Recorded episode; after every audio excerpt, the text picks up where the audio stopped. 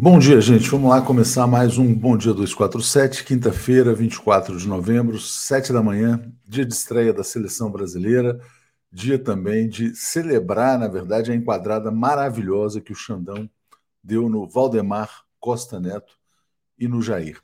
Nilson Abreu, bom dia a todos, Zé Reinaldo, P M L, Sonic, Daphne, André, Joaquim de Carvalho, Tereza e Comunidade dois quatro sete. Bom dia, Rafael Mendonça, todos os dias aqui. Bom dia, Paulo Leme. É, dá um abraço também para o Paulo Dantas, que manda um abraço lá de Itapipoca, Ceará. Saudações a Itapipoca. Bom dia ao Francisco Roberto Vieira, né?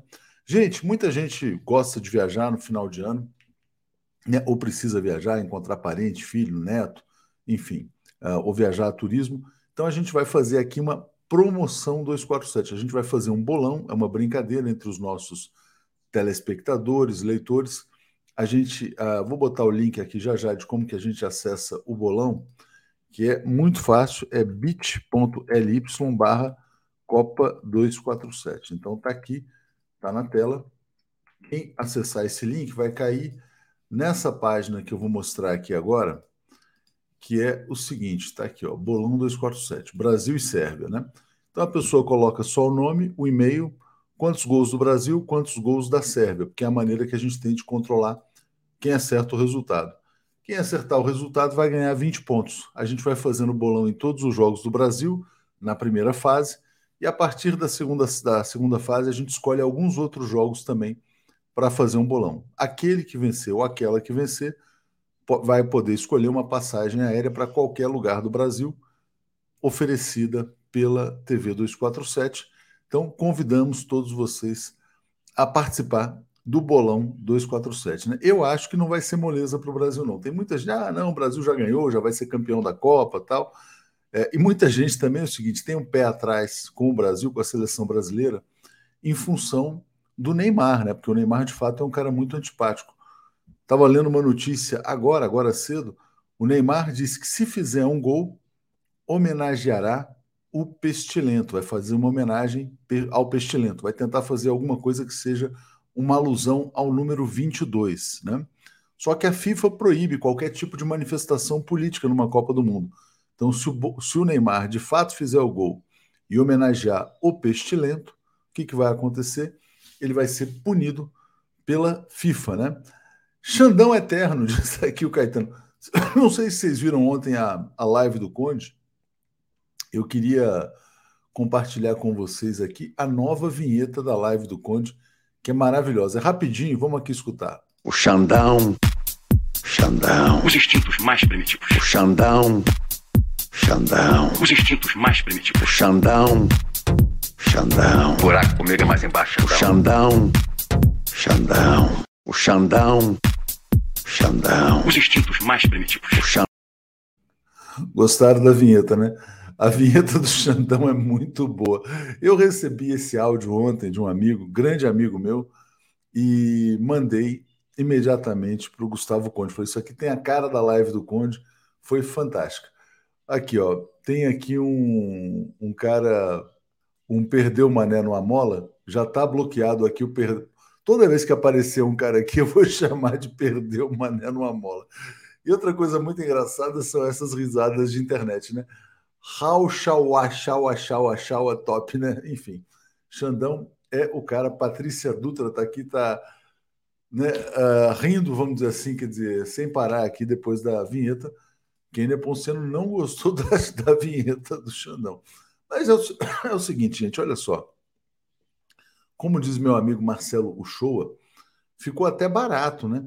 vinte e dois milhões de reais é muito pouco dinheiro, quer dizer, para um partido de um picareta, né? Notório picareta como esse Valdemar Costa Neto, que tentou dar um sete a um no Tribunal Superior Eleitoral, dizendo, não, não, vamos anular as urnas, mas só do segundo tempo, do primeiro tempo não. Tem até um meme muito bom. A Alemanha perdeu de dois a um do Japão ontem, né? Fez um a zero no primeiro tempo e levou dois gols no segundo tempo, né? Aí a Alemanha entra com recurso na FIFA e fala o seguinte, olha, eu queria que a senhora, a senhora FIFA anulasse só o segundo tempo, tá? Porque o jogo funcionou muito bem no primeiro, mas no segundo não funcionou mais. Isso é o trapaceiro Valdemar Costa Neto e o trapaceiro Jair Bolsonaro. Só que o Bolsonaro, além de trapaceiro, ele é terrorista, terrorista, terrorista. Por quê?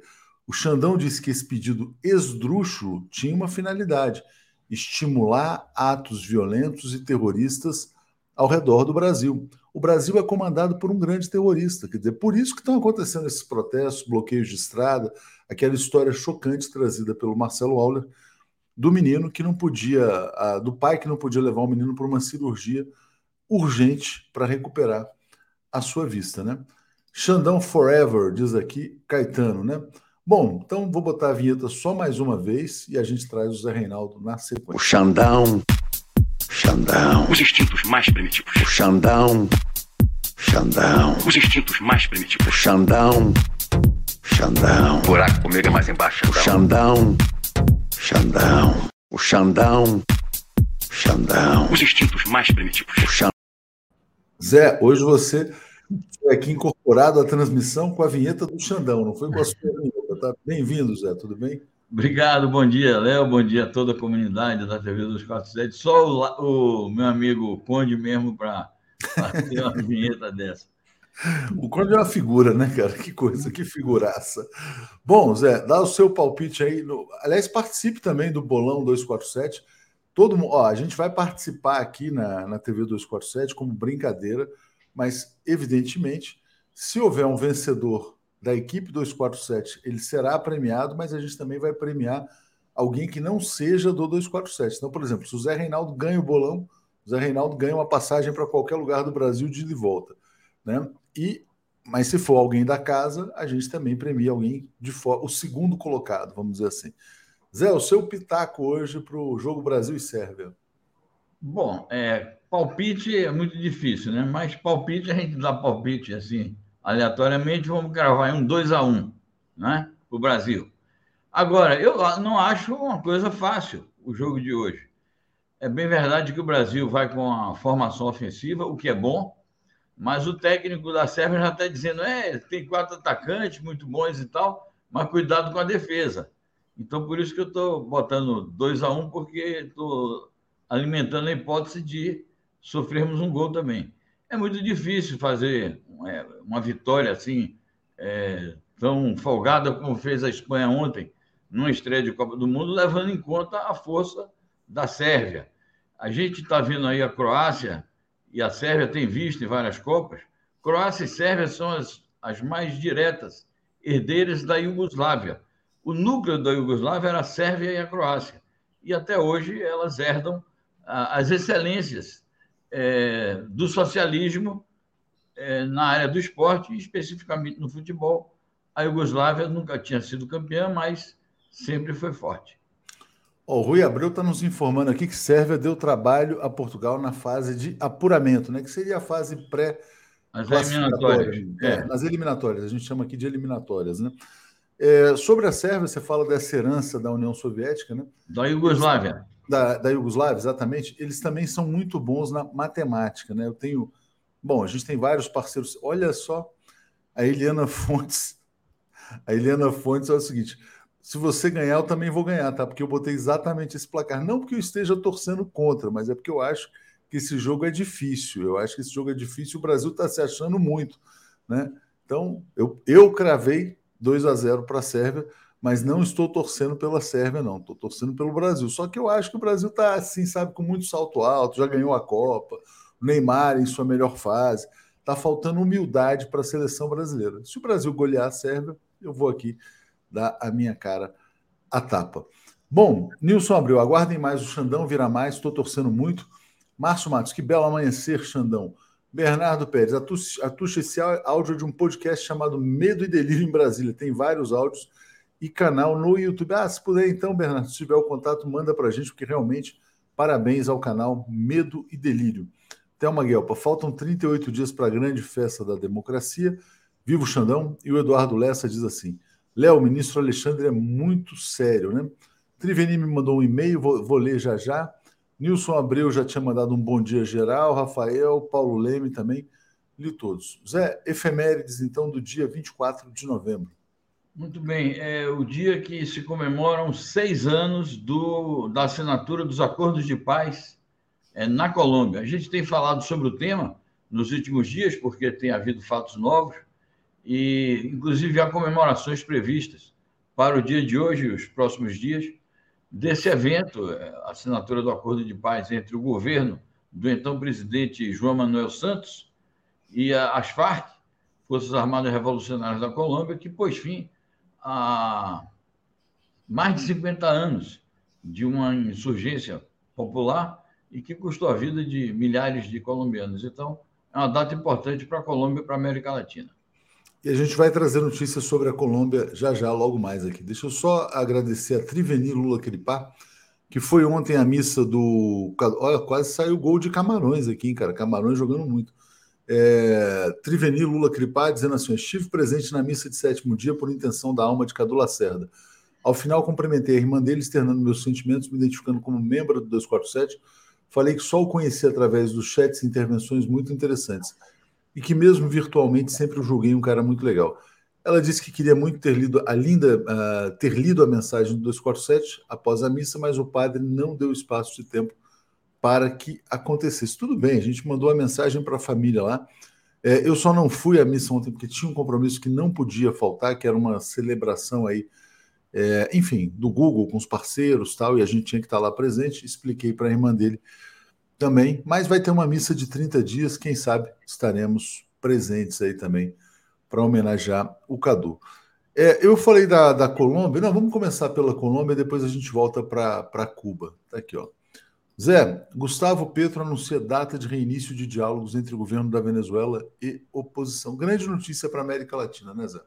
Sem dúvida, ele está anunciando que é para o dia vinte e cinco, portanto, é amanhã, né, sexta-feira.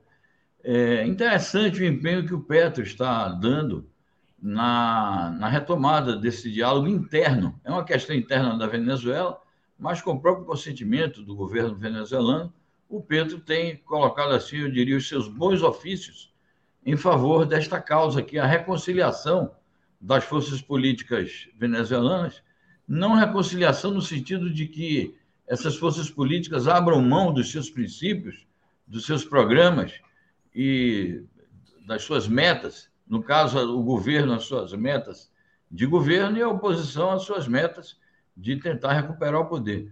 Mas reconciliação no sentido de que a luta política seja colocada em trilhos corretos e que essa luta política não comprometa nem a estabilidade do país, nem a soberania nacional, porque o, o problema é que a extrema-direita colombiana se associou a forças estrangeiras, apoiou o bloqueio estadunidense contra a Venezuela, as sanções, e, portanto, laborou no erro gravíssimo de cometer um ato de traição nacional. É isso que tem determinado é, a suspensão dos diálogos. Então, a gente espera que essa retomada sinalize para uma estabilidade maior da Venezuela.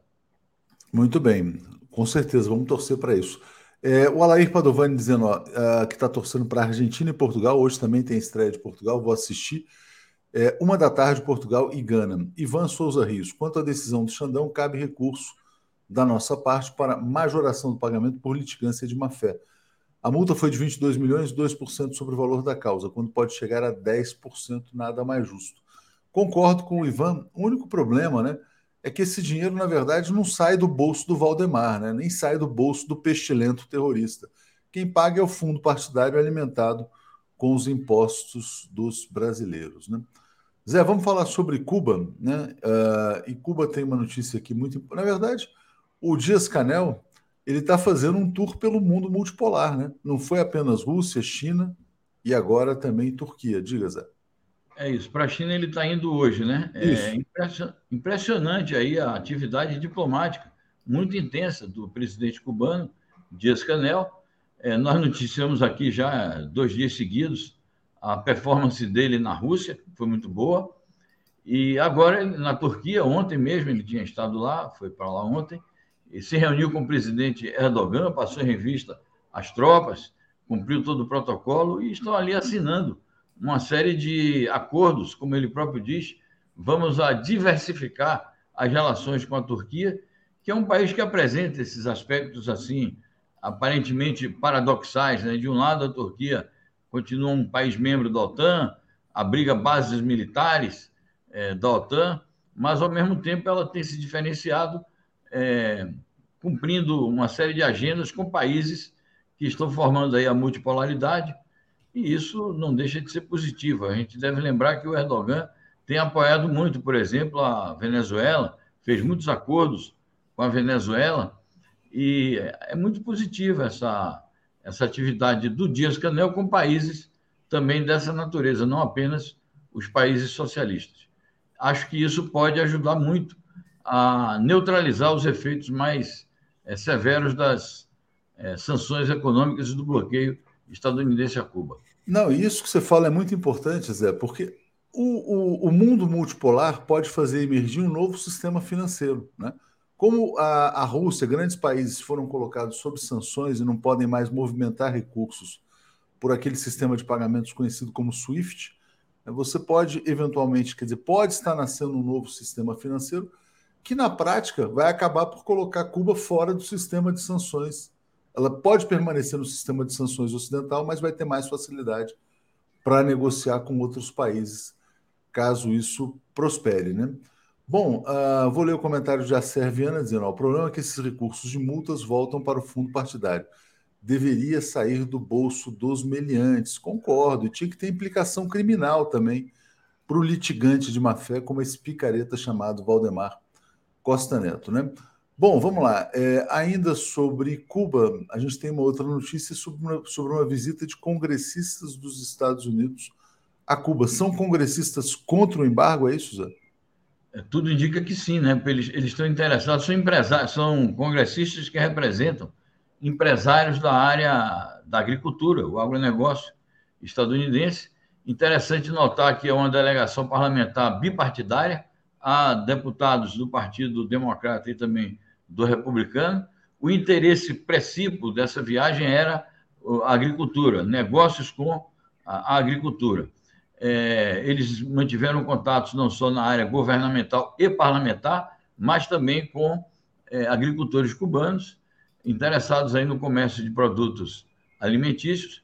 Claro que, como todos os é, políticos estadunidenses, sejam do governo é, ou sejam apenas congressistas, eles é, procuram se imiscuir de alguma maneira nos assuntos internos, fizeram muitas indagações sobre o problema dos direitos humanos em Cuba, mas eu acho que, no contexto dessa viagem, é, essa, essas é, interferências foram mais assim... o cumprimento de tabela, o cumprimento de um protocolo, aqui lá nos Estados Unidos dizem isso para eles: ó, estando em Cuba, vocês têm que seguir essa pauta.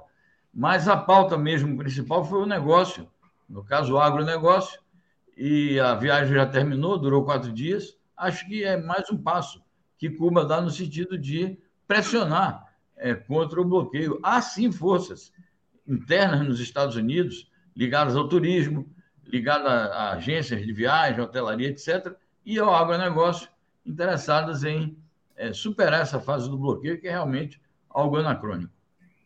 Certamente. Deixa eu só mandar uma mensagem aqui para o nosso querido Gustavo Conde, deve estar dormindo ainda, mas precisava encaminhar para ele. João Braga está dizendo: ó, quem faz muitos gols é o Neymar pai, o goleiro é o Bozo, que deixa passar todas. Evidentemente, é uma referência à sonegação fiscal do pai do Neymar, né, e do filho, por consequência. O Neymar falou que fazia tudo que o pai mandava, né, e o Bolsonaro perdoou. E aí o Neymar está dizendo que vai homenagear, caso faça algum gol, pode ser punido pela FIFA, como eu mencionei aqui. Obrigado, João. Vamos seguir aqui. Zé, então olha só, ministros da Defesa da China e chefe do Pentágono se encontram para abordar relações militares bilaterais. Encontro importante, hein, Zé? Importantíssimo. Eu reputo esta como uma das principais notícias da semana. Não vi nada na mídia ocidental sobre isso. Essa é a notícia que nós captamos na mídia chinesa. É, no âmbito de um encontro que está tendo em Phnom Penh, a capital do Camboja, para tratar exatamente de assuntos de defesa e estratégicos da região asiática. Então, no âmbito desse encontro, os dois, é, no caso, o ministro da Defesa da China e o secretário da Defesa dos Estados Unidos, que é também, é, por inerência, o chefe do Pentágono, é, fizeram um encontro à parte, uma reunião bilateral, trataram de muitos assuntos é, de interesse comum, é, ligados naturalmente à área da defesa, e diz o ministro chinês, é, a busca, pelo menos por parte da China, de materializar os consensos havidos na última reunião de cúpula bilateral entre o Xi Jinping e o Joe Biden, ou seja, dando uma visão otimista daquele encontro, como nós, inclusive, noticiamos e comentamos aqui. Agora, no meio disso, houve a, a discussão sobre o sensível problema de Taiwan, e a China reafirmou a sua posição de princípios de que não vai admitir jamais uma interferência externa em Taiwan e nem mesmo uma declaração unilateral de independência. Ou seja, colocou a questão como um aviso a mais. O Xi Jinping tinha feito isso é, pessoalmente com o Biden, é um aviso a mais que a China dá para que os Estados Unidos não transponham esta linha vermelha. Certamente. Zé, vamos lá. Uh, então, uh, agora deixando mais clara a mensagem, né? Participe do bolão dois quatro sete bit ponto l y barra Copa dois quatro sete e o vencedor ganha depois do final da Copa, né? Naturalmente. É, e de volta, alguém tinha perguntado também. O Ivo Miranda Gomes está dizendo, na verdade, multa de dois por cento ao P L foi por litigância de má-fé. É pequena, pequena, haja vista que recebe bilhões do fundo partidário. Quanto menos receber, menos mal fará para o Brasil e seu povo, né? É um escândalo, né? Quer dizer, um partido comandado por um picareta como esse cara receber fundo partidário para ficar tentando contra a democracia. Devia ser caçado o registro do partido. Bom, vamos falar então sobre... Você falou sobre a questão militar... Aquela notícia que se repete, né? Parece que é um poço sem fundo, né? Então tá aqui, ó. Estados Unidos autorizam quatrocentos milhões de dólares em nova ajuda militar à Ucrânia. Deve ter muita gente ganhando dinheiro com isso, além da indústria armamentista nos Estados Unidos. Diga, Zé. É isso, é mais uma parcela aí da assistência econômica e financeira que os Estados Unidos dão à Ucrânia e que se traduzem naturalmente, em grande medida, em ajuda militar. Ontem nós noticiávamos aqui a liberação de uma parcela da ajuda da União Europeia, de dois vírgula cinco bilhões de euros, de um total de dezoito, que eles vão mandar até o final de... Durante o ano de dois mil e vinte e três, eles pretendem dar um bilhão e meio por mês de euros. E os Estados Unidos, então, na sequência, parece um jogo combinado, né? Um dia um anuncia, outro dia o outro anuncia, vai ver que amanhã a OTAN vai anunciar a remessa de mais um certo estoque de... de armamentos e munições, e essa guerra vai alimentando é, a indústria bélica estadunidense e, naturalmente, sangrando também o erário, né, o tesouro dos Estados Unidos em prejuízo da população que fica é, desprovida aí no atendimento de uma série de necessidades referentes à obtenção de serviços públicos, de saúde, educação, infraestrutura, o tratamento do problema da imigração, etcétera. Obrigado, Zé. A Cláudia Camargo está dizendo assim, ó, se ganhar, quero ir de volta para Brasília para ver a posse do Lula. Eu acho que é uma ótima escolha. Só falar para o pessoal também, eu estava falando com um trompetista, né, sobre a ideia de eventualmente fechar um restaurante no dia trinta e um de dezembro e tal. É, ele tinha pensado na Tia Zélia, que não vai funcionar nessa data. E eu acho que é muito perigoso fazer algo, né, que possa ser vazado e possa gerar é, ataques de terroristas bolsonaristas armados. Então, como eu não me sinto seguro em relação à segurança, porque são terroristas, né? É, eu acho que é mais prudente as pessoas irem para a posse, mas sem celebrações explícitas, né? Vamos lembrar o que aconteceu lá em Foz do Iguaçu, quando o Marcelo foi assassinado por um terrorista bolsonarista que até hoje está em casa, né? Está impune. Então, é importante que as pessoas tenham essa compreensão também, mas acho que a Cláudia deve sim ir à posse e vamos participar do bolão. Bom, vamos falar então agora a leitura que vem sendo feita pelo Kremlin, Zé. Está aqui, ó. Não há dúvida de que a operação militar especial terminará com sucesso, né? Declaração do porta-voz oficial dizendo que estão vencendo e vencerão a guerra. Diga, Zé. É isso. Ultimamente, cada dia que o Peskov dá uma entrevista coletiva ou qualquer outra autoridade russa, é, esses porta-vozes têm sido questionados sobre os chamados impasses que a, o conflito na Ucrânia é, tem gerado para o exército russo, há versões de que tem saído derrotado. Os russos têm negado isso, dizendo que, na verdade, por exemplo, a retirada de Kherson, é, que é considerada uma derrota no Ocidente, foi uma manobra é, planejada pelo exército russo, visando a proteger a população civil. Enfim, no meio dessa guerra de narrativas, o porta-voz, então, do Kremlin, que é um porta-voz, é o mais credenciado porta-voz oficial do presidente Putin, ele voltou a afirmar que os planos estão em curso, que não há derrotas à vista e, pelo contrário, que a Rússia não trabalha com outra perspectiva senão sair vitoriosa desta guerra e, naturalmente, expressando a vontade de negociar, mas, ao mesmo tempo, dizendo que essa negociação não passa pela entrega dos territórios já é, conquistados e, a essa altura, que já fazem parte do território russo. É, eu acho que aquilo lá já não volta, né? A Ucrânia já perdeu o território. É, a Áurea Gerling, ela, ela fala assim, comunistas, né? Isso aí para o Zé Reinaldo é elogio, né? No meu caso, eu uh, vejo, não vejo nem como demérito, nem como elogio, porque não, não sou, mas, olha só, é, você não está você não tá nos insultando com isso. Mas, de qualquer maneira, a gente sempre tem dito para os bolsonaristas, assim que aparecem aqui de vez em quando, perdeu, mané, não a mola, né? O que eu digo é que o Lula foi o maior gestor do capitalismo brasileiro. O capitalismo brasileiro floresceu muito na era Lula, e o capitalismo vai voltar a reinar no Brasil com toda a sua intensidade no governo Lula. Mas o Zé, evidentemente, ele trabalha com o horizonte socialista e comunista, com todo todo direito, né, Zé? Você não está se sentindo insultado pela Áurea, né? Que tá... Aqui, ó, a Helena Pacheco falou, obrigada, Áurea. Diga, Zé. Ao contrário, eu, eu ostento é, o título de membro do Partido Comunista com muito orgulho, desde os meus dezessete anos. Já faz cinquenta anos. Que eu sou, aliás, cumpri este ano cinquenta anos, que eu sou filiado ao Partido Comunista do Brasil, com muito orgulho, dediquei e dedicarei até o meu último suspiro, minha vida, à luta por uma humanidade feliz, e eu acho que a humanidade será mais feliz quando superar as chagas dessa sociedade opressiva e exploradora dominada pelas potências capitalistas. E a Marta Castro está dizendo que é comunista com muito orgulho. Viu, Áurea? Você não, não deu certo aqui o seu insulto. Perdeu, mané, não amola, tá? Aliás, eu bloqueei vários manés, principalmente lá no, no Facebook, né?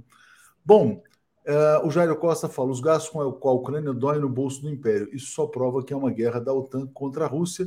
E a gente tem uma última notícia aqui internacional, que é trazida pela musa do Zé Reinaldo Carvalho, que é a Maria Zaharova, em que ela fala assim, olha, é, Ministério das Relações Exteriores russo propõe que o Parlamento Europeu seja reconhecido como patrocinador da estupidez. Diga, Zé. Então, essa também é uma outra notícia de destaque na semana, eu vou comentar sobre isso também no programa de amanhã, é porque isso é uma resposta da porta-voz da chancelaria, a Maria Zaharova, é, a uma decisão, isso é gravíssimo, uma decisão do Parlamento Europeu, que é o Parlamento da União Europeia, de declarar a Rússia como um país patrocinador do terrorismo.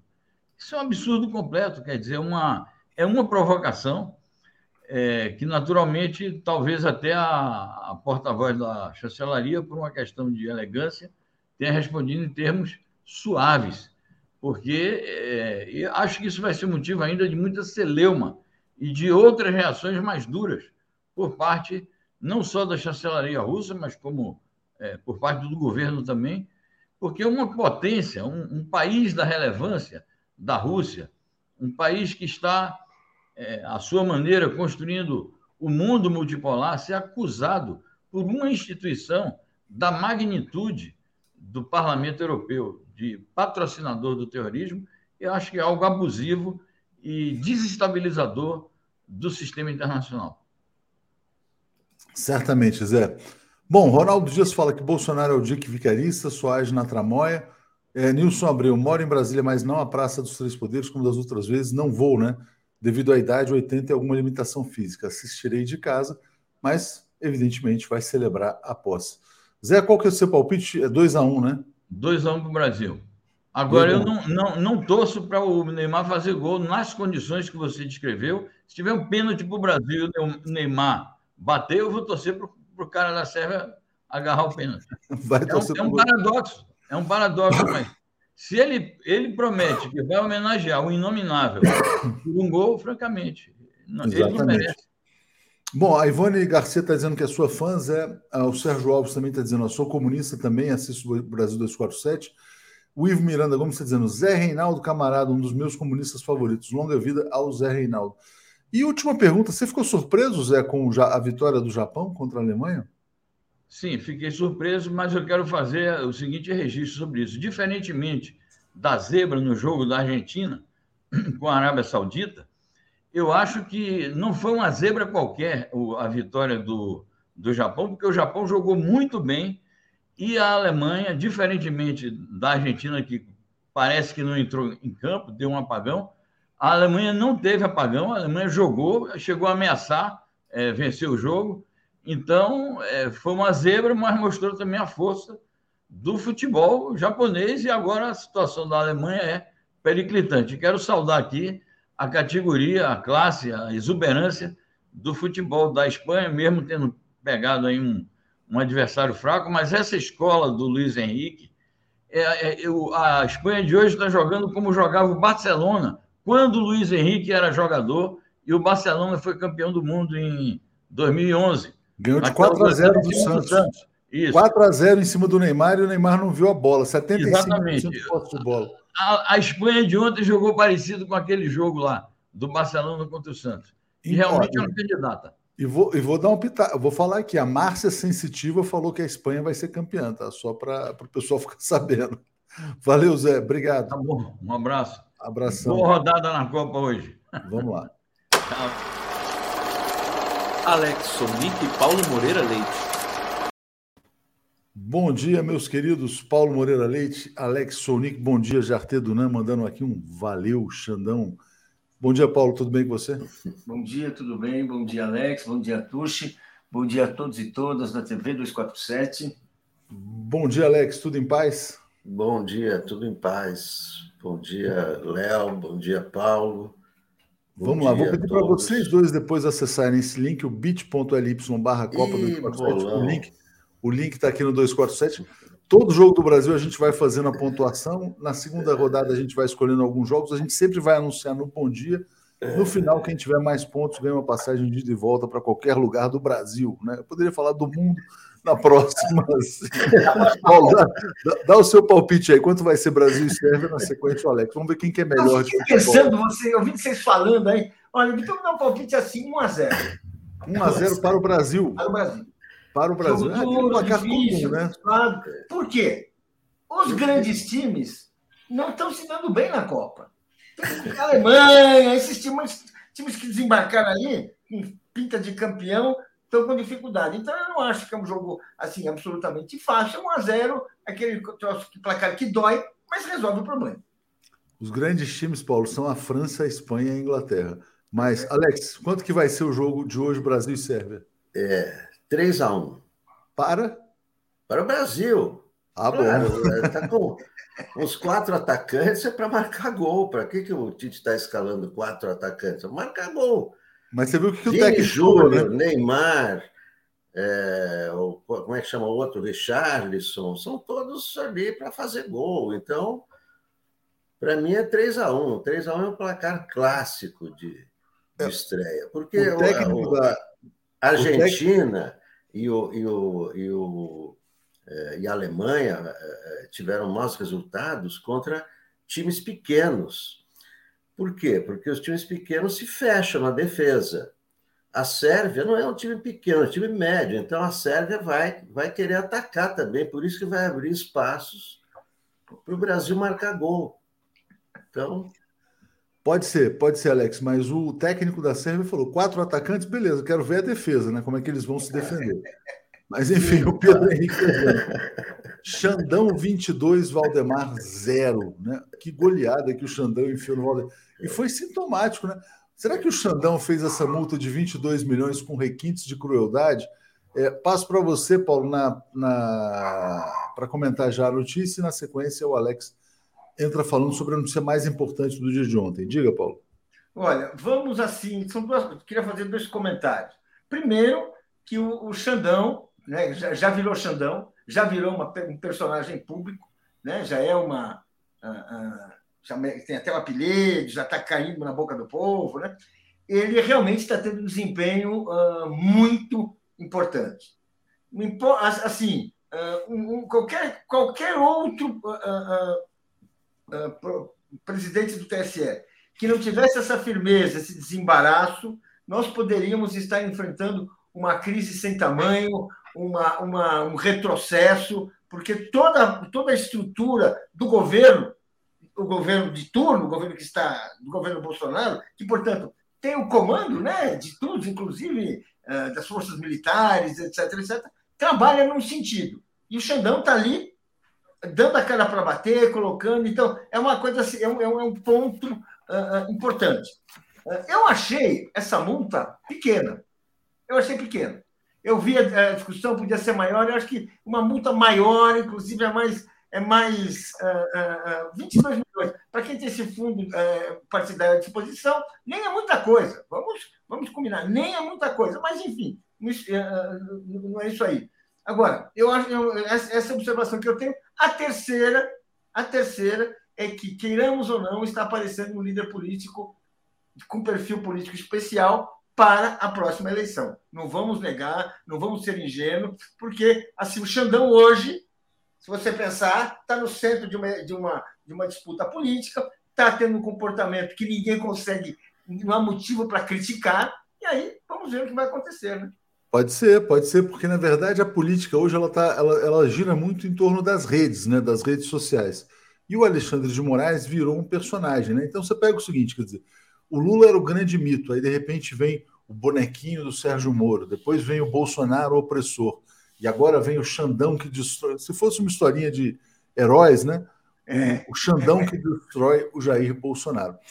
Mas, Alex, o Alexandre de Moraes colocou uma coisa importante no despacho dele, falou que essa questão era esdrúxula, né, o pedido do Valdemar, e ele também falou o seguinte, olha, isso visava estimular crimes e ataques, fechamento de estradas, por isso essa decisão tomada rapidamente por ele. O Estado de São Paulo fez um editorial duro, né, condenando o que chamou de molecagem e falta de caráter do Bolsonaro e do Valdemar. Diga, Alex. Pois é, porque além da multa, né, e essa multa está perfeitamente explicada no Código Penal. É o seguinte, é litigância de má-fé. Quer dizer, você acionar a justiça, não é, sem fundamentos e com má-fé. E por que surgiu esse número de vinte e dois milhões? Porque ele multiplicou o número de urnas, né, que o... Que o o Valdemar disse que não estavam, né? Estavam, como é, desprovidas de regularidade. Enfim, ele usou um palavreado lá, duzentos e noventa mil urnas. O Alexandre de Moraes multiplicou pelo preço de cada urna, que é quatro mil e quatrocentos reais. Então, aí deu um bilhão. Então, esse é o preço da causa.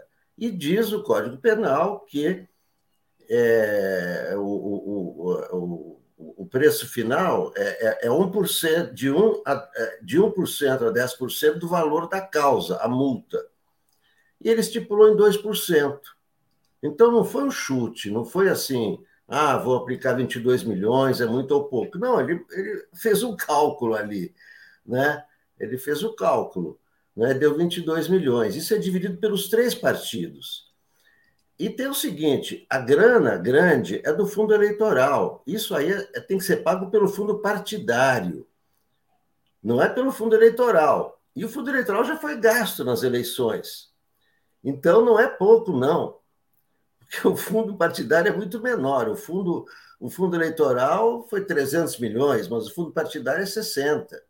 Isso é dividido por três partidos. É, tem o P L, tem o P P e tem os republicanos, porque é coligação. Então, agora, você imagina, né, o Arthur Lira dizendo assim, Valdemar, Valdemar, agora você paga isso aí. Né? E o que, que fez o Alexandre de Moraes também? Ele bloqueou o, o fundo partidário até que a multa seja paga. Então, eles estão sem grana. Ele poderia ter feito algo ainda mais, mais duro. Até, até pagar essa multa. E, além disso, o Valdemar foi enquadrado Na, no inquérito das, da, da, da, das fake news, milícias digitais contra o Estado brasileiro. Então, ele foi buscar lã e saiu tosquiado. É, exa- Gostei, foi buscar lã e saiu tosquiado. Porque o, o Valdemar ele achava que ele podia dar uma de malandro, né? Ele chegava o seguinte, chegava para os ministros dos, dos, dos tribunais superiores, dizendo, gente, isso aqui é só uma brincadeirinha, tá? Porque o Bolsonaro é miliciano terrorista e ele está me enchendo o saco e eu vou ter que fazer isso. O Alexandre de Moraes disse, olha, cara, se você não tem peito para encarar um terrorista pestilento, o problema é teu, você se associou a um bandido, a um criminoso, vai ter que pagar a multa. Eu acho que ficou barato, eu acho que ele poderia, inclusive, ter proibido o P L de participar das próximas eleições, já que ele não acredita no sistema eleitoral. É, mas, Paulo, vamos mudar de assunto ainda sobre a questão da extrema-direita, né? Está vivendo um momento delicado. Eu não sei se você viu a notícia ontem, é, importante no mundo da comunicação, que foi a decisão do YouTube de desmonetizar todos os canais da Jovem Pan. Exatamente pelo mesmo motivo, é negacionismo eleitoral, né? Eles já tinham recebido um, dois, três, quatro avisos, tem lá as políticas lá da plataforma.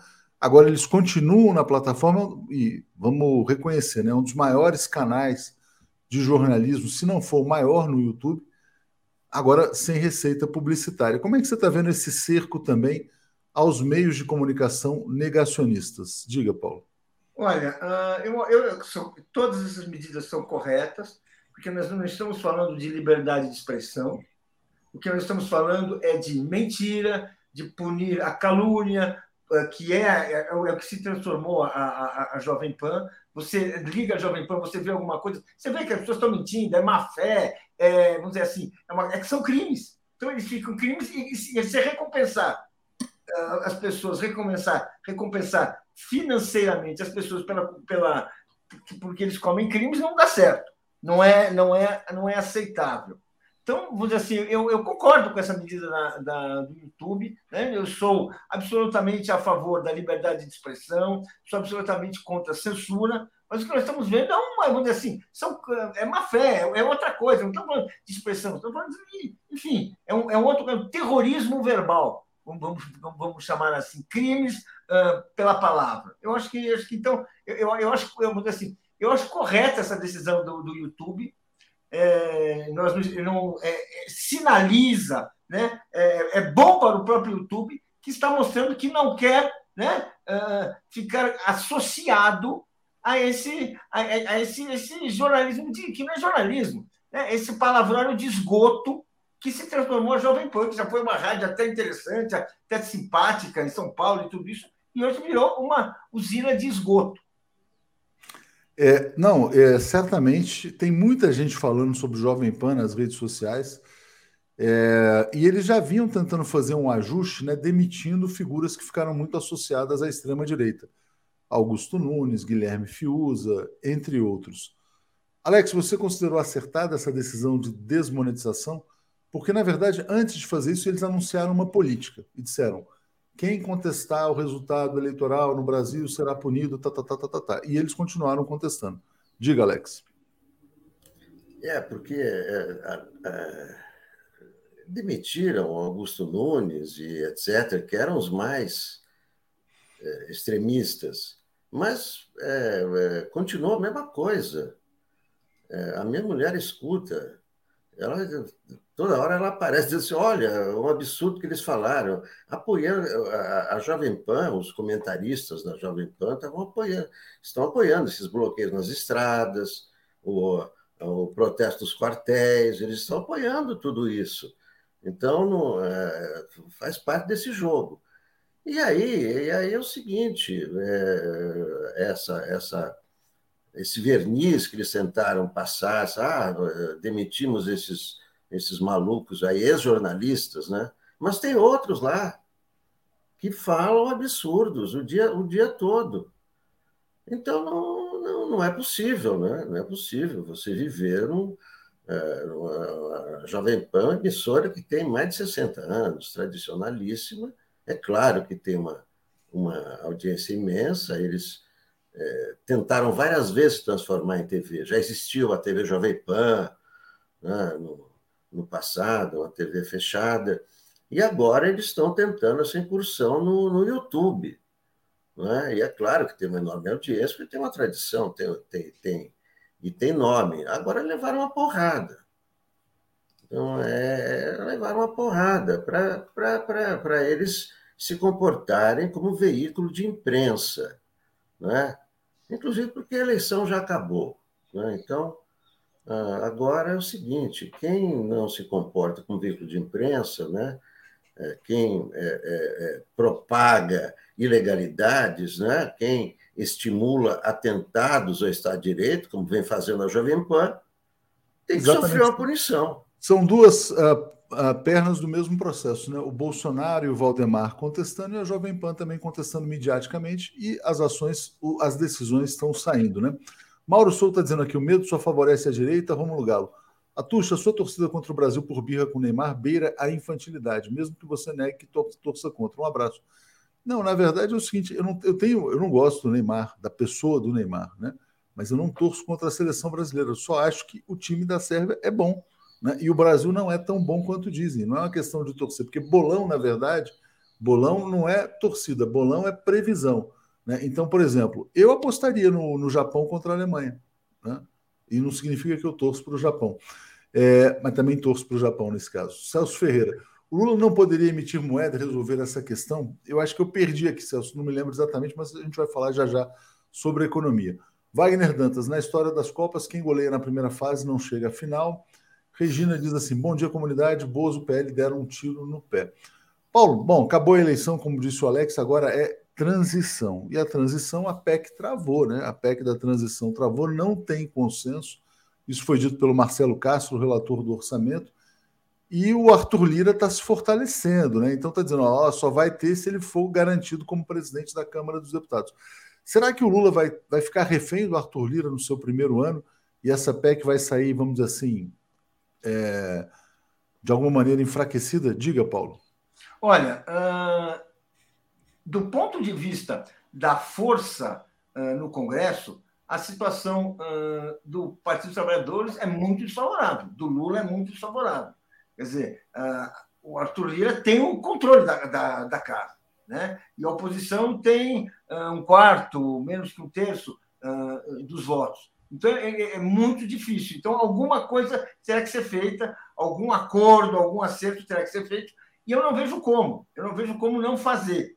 Uh, é evidente que o, o Lula tem força popular, ele pode mobilizar, ele pode tomar medidas assim realmente para se fortalecer. Agora, voto é voto. Ele não tem voto ali para conseguir aprovar o que ele quer. Então, eu estou vendo que aí é uma questão assim, é aquela questão de matemática, né? Uh, você conversa com as pessoas, o que as pessoas estão dizendo? Assim, que eu conversei ontem com, com dois parlamentares aí.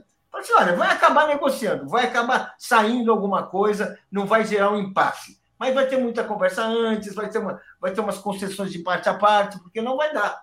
Realmente, a, a, a desvantagem é grande e, e, e vamos dizer assim, uh, o governo pode ceder, pode oferecer uh, uh, vantagens, aquelas célebres uh, uh, tratamentos, que, velhos tratamentos. Alguém me falou assim, é o velho jogo de sempre que vai funcionar, é o que me disseram, mas eu acho que ele não vai resolver tudo. Eu acho que parte do pacote tem o Lira permanecer na presidência. Parte do pacote tem o Lira e aí tem o trauma, né? Na verdade, o fantasma do Eduardo Cunha, né? No governo Dilma, o governo lançou um candidato para enfrentar o Eduardo Cunha, perdeu e veio o golpe de Estado contra a presidente. Alex, como é que você está vendo a tramitação da, dessa P E C e também, na verdade, a possibilidade de que o Arthur Lira seja o presidente da Câmara dos Deputados no governo Lula? Diga, Alex. Está é, claro que a, a tramitação depende do Lira e não do Pacheco, porque isso, o Rodrigo Pacheco já deu, olha, pode passar, tranquilo, Brasil precisa. Que a discussão é a duração da P E C, na verdade, não é ser contra a P E C, né? O que o, o, que o governo Lula quer, que sejam quatro anos pelo menos, ou que seja permanente, que é o melhor, né? O que, o que quer o, o, o Lira, ou o grupo do Lira, por enquanto, é um ano. Então, ele não está negando totalmente a P E C, porque ele sabe que, o, que, a, que a miséria é imensa, né? A discussão é quanto tempo vai durar a P E C, né? É por dois anos? Talvez se chegue a um, a um acordo sobre dois anos. Mas é evidente que está em jogo a, a presidência do, do Lira, né? É claro, né? Isso é... E o orçamento secreto, que é o, né, que é o, é o, é o tesouro, né? É o tesouro do Lira, o orçamento secreto, né? Então, o Lira precisa preservar a presidência e o orçamento. E, e P T não vai ceder tudo, mas vai ter que ceder um pouco e vai, vai, vai apoiar o Lira. Eu acho que vai acabar. O P T não vai apresentar candidato, o Lira é o que está aí, quer dizer, a negociação vai acabar desabando nisso, vai o P T apoiar o Lira. Não só o P T, como a, a coligação toda do Lula, eu acho que a saída é apoiar o Lira, mas, e, e é claro, apoiar o Lira significa, né, ter assentos ali, né, na, é, tem que negociar na Câmara, né? E eu acho que o, o P T vai apoiar o Lira, sem dúvida, vai apoiar o Lira, mas vai querer a vice-presidência, vai querer, enfim, vai negociar os cargos ali e vai dar tudo certo. Acho que o entrave é na Câmara, no Senado não tem entrave nenhuma. Maravilha, então vamos lá. Bom, Ivan Souza Rios está dizendo que vai ser dois a um para a Sérvia, Nilson Abreu dizendo Lula não vai ficar refém do Arthur Lira, ele sabe o que quer, não decidam por ele. Regina, Jovem Pan é concessão de serviço público, nas penas da lei a perderia, desmonetizar é condescendência? A decisão, na verdade, é do YouTube, né? Não é da Justiça Eleitoral aí no caso. Júlio Beral está dizendo Bolsa Família virá com uma M P, é a única chance. E o Marcelo Quintão dizendo que o U O L corrigiu para vinte e três milhões a multa do Xandão. Paulo, é o seguinte, o, Bolsonaro, o Lula, o governo Lula, ele está sob intensa pressão de duas forças. De um lado, o Congresso, querendo orçamento secreto, reeleição do Lira, etcétera. E de outro lado, do mercado. O, o presidente do Banco Central, que é o Roberto Campos Neto, que vai seguir à frente do Banco Central no governo Lula, participou de um evento na BlackRock. E está dizendo o seguinte, que o Brasil está perto de um ponto de inflexão, criticou o expansionismo fiscal. Ele falou, gastos fiscais em excesso podem trazer mais inflação e trazer crescimento, né? E ele está vocalizando, na verdade, a pressão do mercado financeiro também uh, contra, talvez, contra o tamanho da P E C. Mas diga, Paulo. Olha, uh, se o Lula ceder a o discurso uh, fiscalista, o discurso da austeridade, o discurso da contenção de gastos, e não encontrar caminhos para manter o seu programa, manter o seu projeto, olha, vai ser, assim, uma tragédia brasileira. Ele teve uma vitória absurdamente uh, uh, gigante, né? Por mais que os números, e um dia nós saberemos a verdadeira história desses números, os números tenham lhe dado a vitória, mas uh, por uma diferença até que não é tão eloquente assim, mas é inquestionável. Ele teve isso, venceu nos dois turnos, uh, contra todas as manobras, manipulações, jogo sujo que foram feitos pelo, pelo, pela, pelos adversários, assim, que estão aí, estão aí, é só ler os jornais. Mas eu acho o seguinte, ele tem que ser leal ao seu povo. Ele tem que ser leal aos brasileiros que foram na Vida Paulista, os brasileiros que não desistiram. Ou seja, ele tem um projeto de emancipação, de soberania, que ele tem que defender. O que ele não pode, de jeito nenhum, é abrir mão disso em nome de alguma barganha aqui, em nome de uma... Não, claro que muita coisa pode ser feita. Agora, já vem agora, é exatamente, qual que é o sonho da elite brasileira, não vou falar da elite, da classe dominante brasileira, da classe dominante mundial, o que que é? Encerrar o projeto Lula com a vergonha. É isso que ele... É, é, esse, é, esse, é esse o projeto. Por isso que, assim, uh, do Bolsonaro... Que, que, que, não, que não quer, assim, que vai tentar vetar tudo, né? Do Arthur Lira e, aí, e também aí do, do, do, do, do Império Internacional, cujo representante no Brasil está na cabeça do Banco Central. O Lula tem uma luta dura. Ele tem um apoio, ele tem um apoio que é o apoio do povo. Ele precisa conversar com o povo, precisa deixar, deixar claro que o governo dele não será bem sucedido se ficar só em conversinha de gabinete. Vai ter que ter mobilização popular, vai ter que ter gente na rua, porque conversinha de gabinete não vai resolver isso. O gabinete está contra. Não vai ser fácil, né? Já está ficando claro que não vai ser fácil. Agora, tem uma pessoa se destacando muito na transição. Eu vou abrir a imagem aqui e vou passar para o Alex, que é o Flávio Dino. Ontem o Flávio Dino comandou uma reunião com os chefes das polícias aí de todos os estados. Carol Proner estava ali na reunião de transição também. Do lado do Dino, se eu não me engano, está o Vadir Damus, mas a autoridade do Dino é incontestável, né? Como você falou, Alex, na, na nossa pauta interna aqui antes do programa, ele está com toda a pinta de ministro e também está apontando problemas graves, inclusive para a posse. Diga, Alex. Alô, Alex, é, Flávio Dino. É, ele, ele, é, ontem, ontem ele, ele é, né, deu toda a pinta de que estava falando com o ministro. É, ninguém duvida da, da, da, da capacidade dele, né? Ele demonstrou tudo isso, né? Quer dizer, ele já é, foi muito bom. É, o, o, a, o gabinete de transição, é, pela primeira vez, mostrar, dar um raio-x do que é o governo. Quer dizer, o que o Flávio Dino ali mostrou, que é, não há orçamento para a Polícia Federal fechar o ano, para a Polícia Federal fechar o ano, em termos de diárias, em termos de proteção, durante a, a posse, durante os festejos de, de fim de ano, né? Não há, não há orçamento, então essa é a penúria. Do outro lado, ele comandou essa, essa reunião com, os, com o secretário de Segurança, né, para obter, né, a palavra dele de respeito ao Estado Democrático de Direito. Ele disse que é, todos concordaram, mas é evidente, né, na reunião ali, todos concordam em tudo, né, para desanuviar esse ambiente de bloqueio nas estradas até, até a posse do Lula. Isso já está sendo negociado.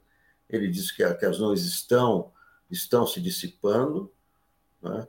E é, é, ele, ele, ele puxou, eu, é, achei, achei curioso ontem, o Marcelo Freixo apareceu na reunião do, do grupo da, da, da segurança, né? Ele disse, ah, o Flávio Dino me convidou aqui, estou na reunião, claro, porque não tem nada a ver o Freixo no turismo, né? O Freixo está no turismo ali, mas... É, me deu a impressão de que o Dino já está puxando o Marcelo Freixo para ter um cargo importante na estrutura do Ministério da Justiça ou do Ministério da Segurança. Ele mesmo disse, ah, não sei se vai ser Justiça ou Segurança, mas, de qualquer maneira, é, os, os órgãos que fazem parte dos dois serão preservados e, e etcétera. Então, é, e, e, e notei também que o Flávio Dino, a toda hora, ele estava ao lado do Mercadante, chamando o Mercadante de ministro, né? Mercadante deve ser ministro da Casa Civil, né? Tudo, tudo aponta para isso. E tem o seguinte, faltam cinco semanas para o Lula tomar posse. Tem que mostrar os ministros, não tem... Né? Mas eu acho que, eu acho que nós já vai... estamos na última semana, tem aí a Copa e tal, é, a, a Copa está ser... se confundindo com a transição. Eu acho que vai é. ser logo depois da Copa, Alex, é. porque realmente a Copa está anestesiando. Não, a Copa vai acabar em dezembro, você acha dezoito, que vai até... dezoito é. de dezembro. Ah, deixa eu trazer comentários aqui, já, já, já, a gente já segue aqui, rapidamente aqui. Rogério Faria está dizendo, Léo, Paulo e Alex, por favor, contem aí que a pré-venda de Paulo Freire Presente, uma biografia em quadrinhos, está no último dia da pré-venda no Catarse.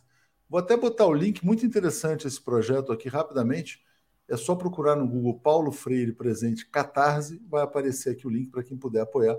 Biografia em quadrinhos de Paulo Freire Presente. Tatiana Lobato dizendo aqui, Flávio Dino, ministro da Justiça. E Nilson Abreu está dizendo, ó, Lula já disse que vai primeiro se reunir com governadores, prefeitos de grandes cidades, representantes do povo para tomar decisões, né? Queria agradecer também ao Douglas Santeliano, dizendo, ó, nesse encontro do Dino... Uh, com, os, com as polícias, né? Só três estados não enviaram representantes, entre eles Santa Catarina, né? Que é um dos estados mais bolsonaristas.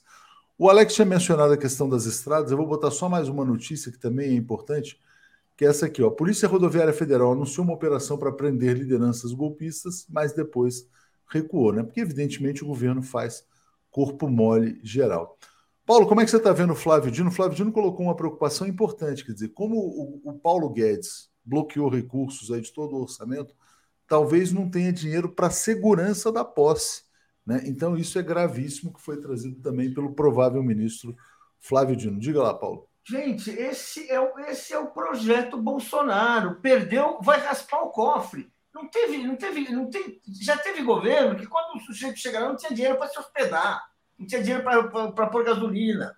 Esse é o projeto Bolsonaro. O Bolsonaro é um projeto destrutivo. E o que está ocorrendo, e é uma coisa interessante, está ocorrendo assim, você está esvaziando o cofre, tá, que é para tirar a autoridade, para reforçar o, a, o, o esforço dele de desmoralizar, dizer que esses governos não valem nada, essas coisas. É você criar dificuldades da pura sobrevivência. E hoje, gente, hoje, olha, você vai desculpar, eu, eu queria ler aqui a Folha de São Paulo, porque você tem um... Em Santa Catarina, você tem uma adutora d'água que foi, que foi estourada e é, é, é apurado como terrorismo. As rodovias estão, estão bloqueadas também. Em outro, sabe, em Ariquemes, que é em Porto Velho, abastecimento também foi suspenso, após manifestantes destruírem uma, uma adutora. Aí você vai assim para Ariquemes, em Vilhena, um caminhoneiro foi agredido a pedradas após se recusar a permanecer num ponto de bloqueio. Teve o caso do menino, que, foi, que ficou e que agora conseguiu ser operado muito bem. Em, Mato, em Sinop, dois caminhões tiveram os para-brisas atingidos por tiros, né? E, e, e dois caminhões-tanques também foram uh, colocados na rodovia, rodovia incendiada. Ou seja, eles estão fazendo, na medida do possível, esse clima. É esse clima. E é, vamos dizer assim, é o quê? Eles, eles estimulam essa violência, não reprimem a violência, e vão criando esse clima, que é o clima que eles desejam. Eles estimulam, né? O projeto do Bolsonaro é o caos e o golpismo permanente. Ontem eu entrevistei Marcos Nobre, muito interessante o que ele fala sobre isso também. É, Leozir, que está perguntando por que não cogitam mercadante para a defesa, eu acho que ele está como um coordenador geral, né? É, Euclides, não se indica ministro no palitinho. Regina dizendo, presidente do B C... Ah, quando... Ah, sim, quer dizer, quando é para o social, ele grita... Quando a expansão para ricos, ele fica calado, né? É isso aí. Só quero mostrar uma última notícia aqui para vocês, antes de chamar o André, a Daphne, Joaquim e Auler, que vão estar aqui hoje ainda. É, o, a transição do Tarcísio está complicada. Ele botou na transição dele uma empresária chamada Ana Maria Veloso, né, que é dona da... Me, é, deixa eu ver, é isso, Ana Maria Veloso. É dona daquele grupo Melhoramentos, né, que fazia material educacional, etcétera. Uhum. Principal acionista, ela, nas redes sociais, ela se notabilizou por chamar a pandemia da covid dezenove de fraudemia, né, que era uma palavra muito usada pela extrema-direita.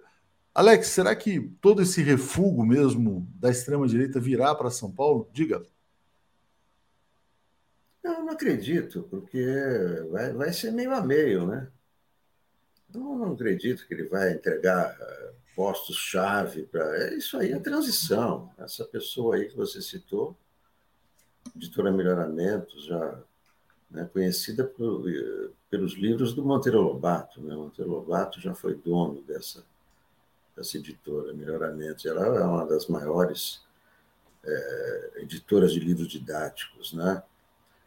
Mas eu acho que vai ser um governo meio a meio, porque está lá o Kassab, está lá o Afif, entendeu? É claro que ele vai dar coisa para o Bolsonaro, mas o projeto deles, é, é, do, do Afif e do Kassab, é lançar o Tarcísio para presidente. Então, eles vão, né, vão, vão é, não vão querer briga com o Bolsonaro, né, não vão comprar briga, não vão romper com o Bolsonaro.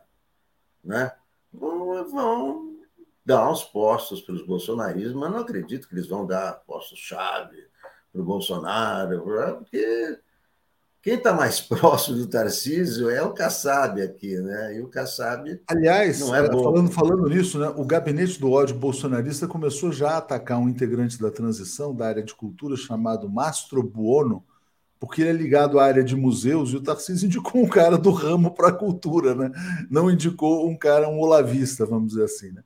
É, Eliane André está nos apoiando, Sabrina está dizendo, como cidadão parisiense, Lula não poderia requerer a proteção? Mas por que proteção? Lula está protegido pelo povo brasileiro, Sabrina, vejo dessa maneira.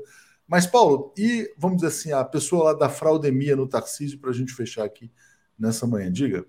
Olha, eu acho o Alex um pouco otimista, aliás, em geral ele é otimista.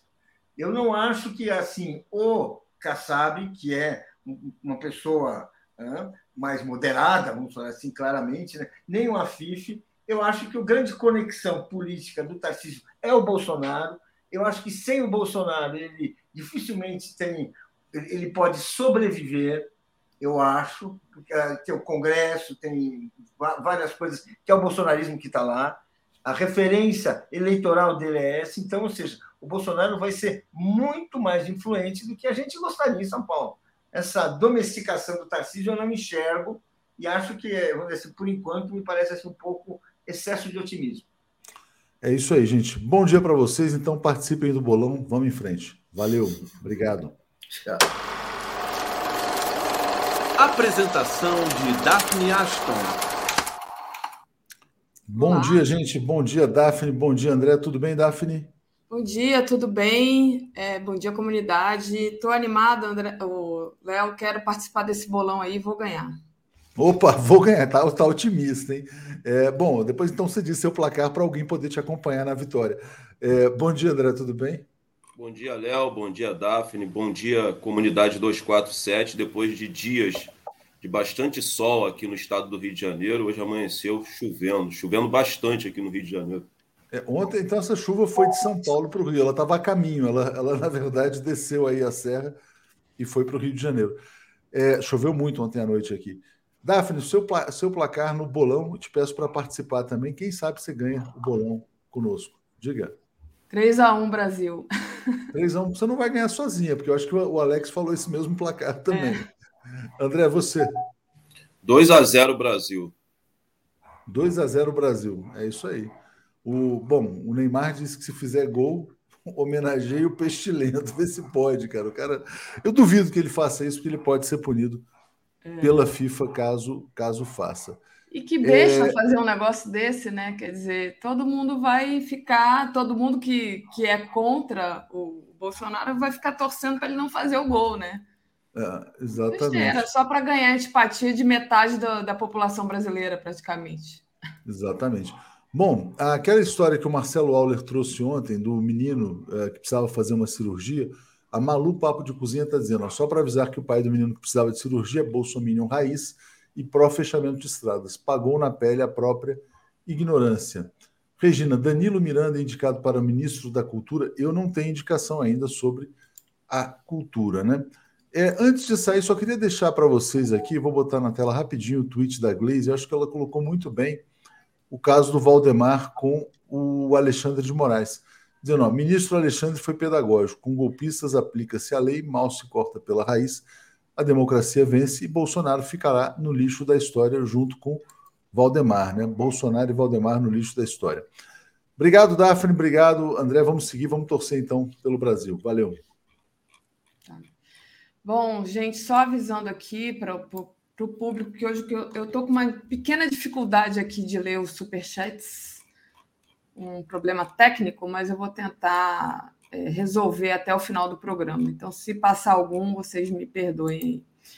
André, eu queria é, começar com você falando dessa, dessa questão da Copa, né? Ontem eu, a gente estava dando conta aqui de uma notícia que os bolsonaros, os bolsonaristas, os bolsomínios estavam é, achando que torcer pela Copa desmobiliza, né? Então, muitos deles criticando ali as personalidades bolsonaristas famosas, dizendo ah, não é hora de torcer para o Brasil, com medo de que tudo virasse uma grande mistura e a camiseta do Brasil, a camisa do Brasil, fosse é, só agora relacionada à Copa. A gente anda aqui no Rio, está tudo cheio de bandeira do Brasil, né? Agora o pessoal tomou conta. E, ao mesmo tempo, eu dei uma notícia aqui ontem é, de um churrasco que ia ter aqui, né? no, no Rio, no estado do Rio, em frente à AMAN, lá em Resende, onde o, eles estavam prevendo o churrasco de graça para duas mil pessoas. E é o churrasco, vai ter, inclusive, a presença hoje do filho mais novo do Bolsonaro. Então, eu queria que você falasse um pouco disso. Como é que você está vendo esse clima de Copa? É, você acha que o pessoal agora já, né, deixou para lá essa coisa de que amarelo é a cor do Bolsonaro? E também, se você acha que, caso o Brasil ganhe hoje, vai ficar pacificado essa polarização? Olha, Daphne, eu acho que é importante fazer uma pontuação aqui, que a extrema-direita, juntamente com a direita brasileira, apropriou-se, né, da camisa da seleção brasileira e da bandeira nacional desse país. Eles realizaram uma apropriação, é, isso teve seu início em dois mil e catorze, naqueles, naquelas manifestações gigantescas pró-impeachment da presidenta Dilma. Hoje todos nós somos sabedores que o que aconteceu no Brasil não foi um impeachment, foi um golpe de Estado que foi financiado pelo imperialismo americano, um golpe midiático que teve a participação é, da mídia empresarial burguesa, lacaio do imperialismo norte-americano, e um golpe institucional que teve a participação de todas as instituições burguesas que compõem o Estado brasileiro, que também é burguês. Acho que é importante fazer essa pontuação.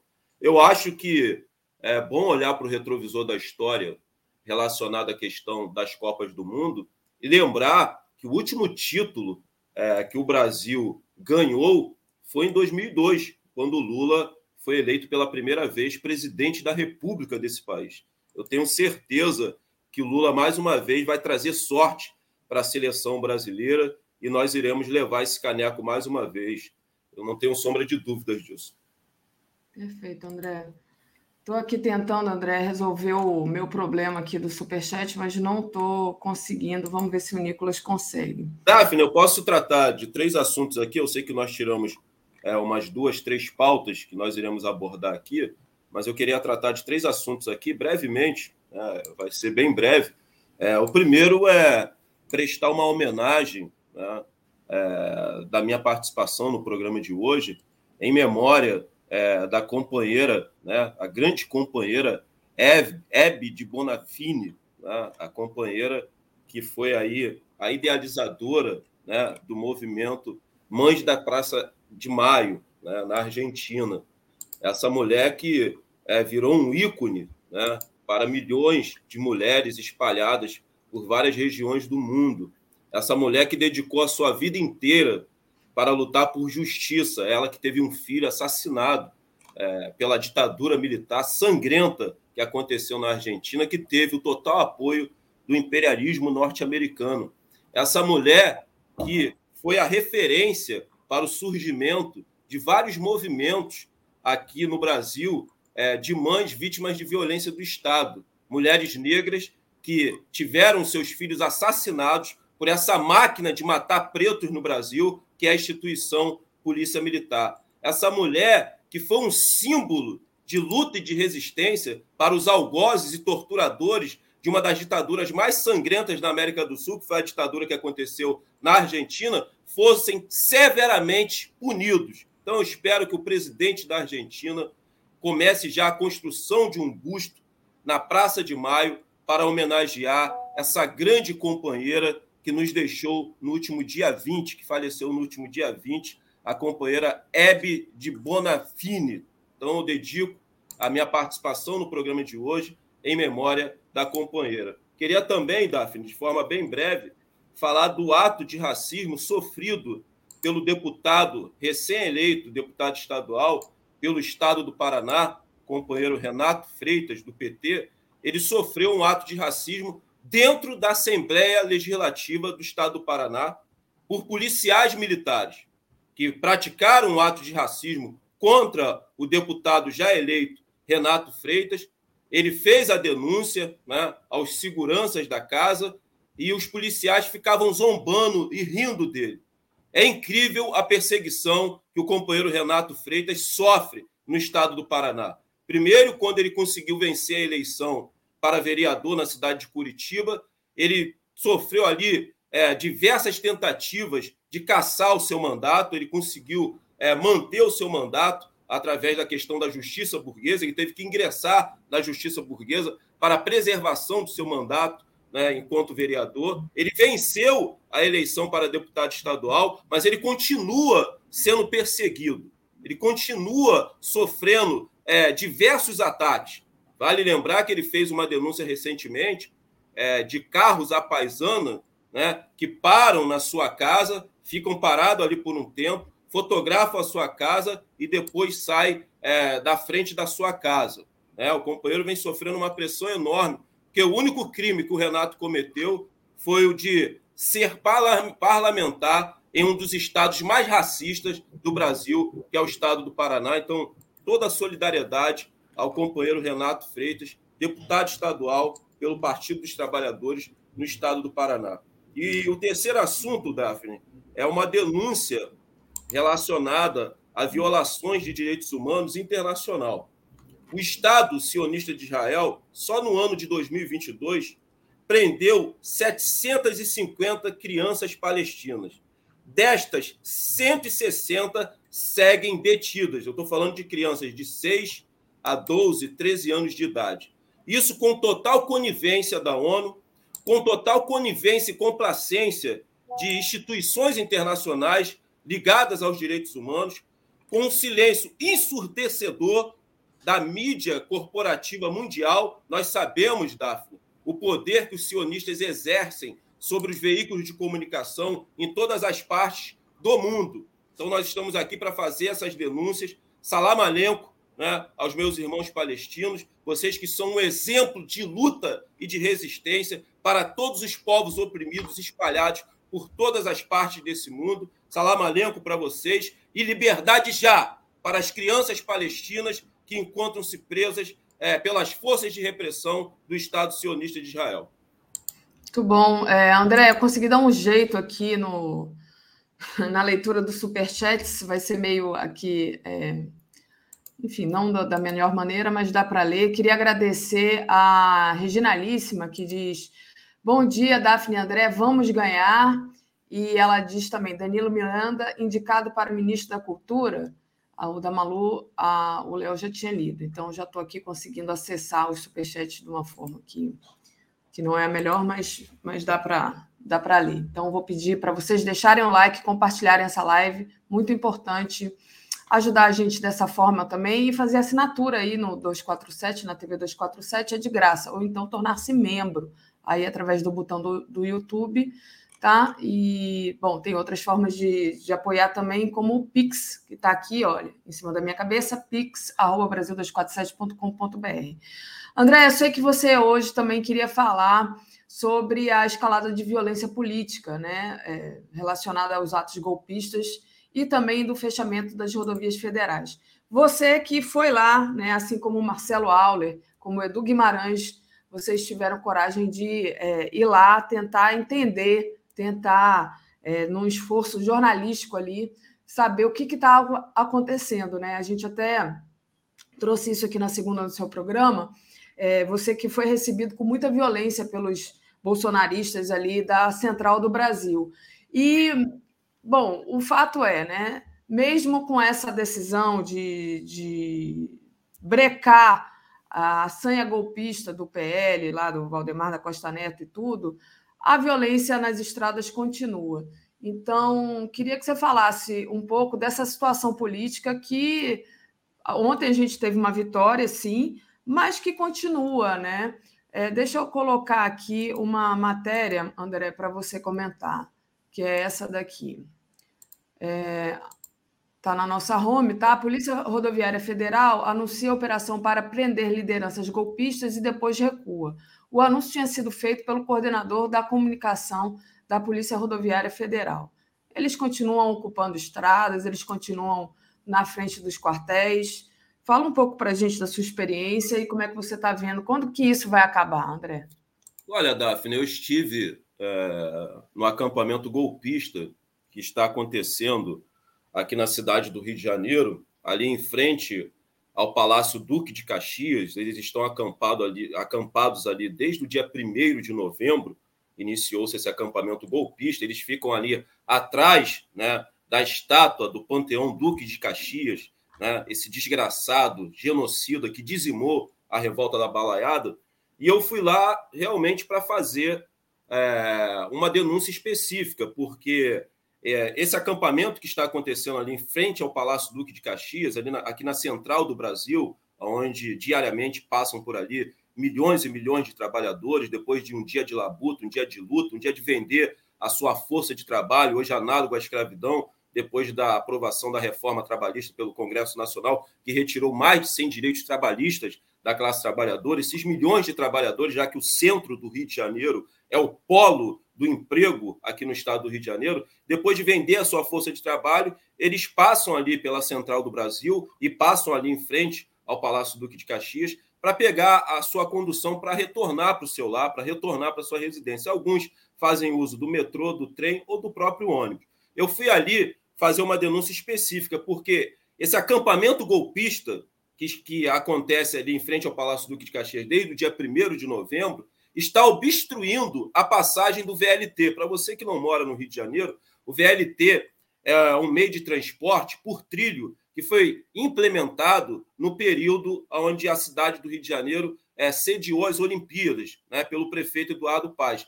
Ele circula só no centro do Rio e na zona portuária. E desde o dia primeiro de novembro, quando foi consolidado ali esse acampamento golpista, que quer consolidar no Brasil um terceiro turno, o V L T não passa mais ali pela Central do Brasil. Eles obstruíram a passagem do V L T.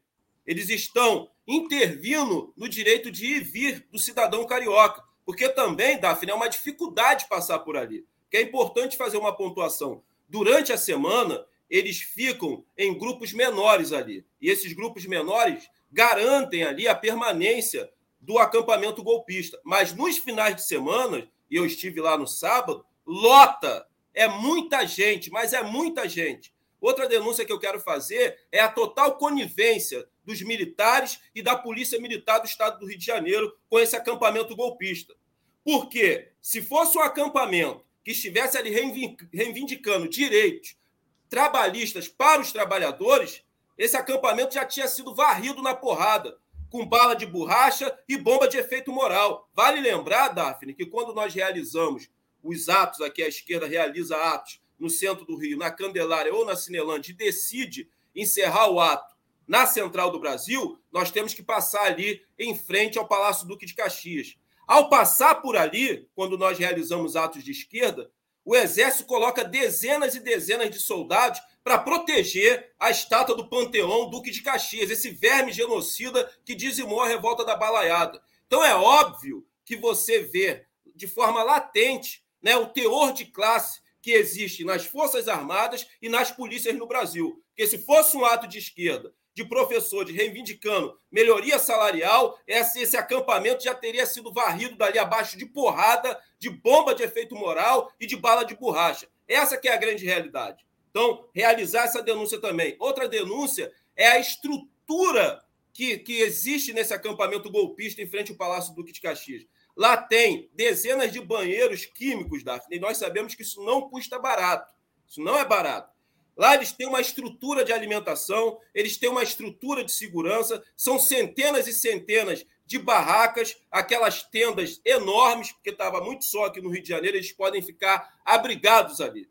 Então eu estive lá para cobrar do prefeito Eduardo Paes quando ele vai acabar com essa sacanagem e essa palhaçada desse acampamento golpista está ali obstruindo a passagem do V L T. Uma sacanagem com a classe trabalhadora que faz uso desse meio de transporte por trilho que funciona aqui no centro do Rio e vai até a zona portuária. Então, eu fui lá fazer essas denúncias, é, quase fui linchado, Daphne, se não fosse ali a intervenção dos militares. A Polícia Militar ficou de braços cruzados, não realizaram nenhum tipo de intervenção para a proteção da minha integridade física. É óbvio que eu fui lá preparado para o confronto também, fui lá preparado para o confronto, estava preparado se houvesse a necessidade do confronto, mas fui agredido, fui chamado de traficante, de bandido. E quando os militares vieram fazer a intervenção, Daphne, eu estava realizando uma transmissão ao vivo pelo meu Instagram, eles vieram implicar com o meu boné. Eles falaram que o meu boné estava incitando, né, os manifestantes. Eles insistem em chamar esses golpistas, em chamar esses terroristas, em chamar essas pessoas de manifestantes.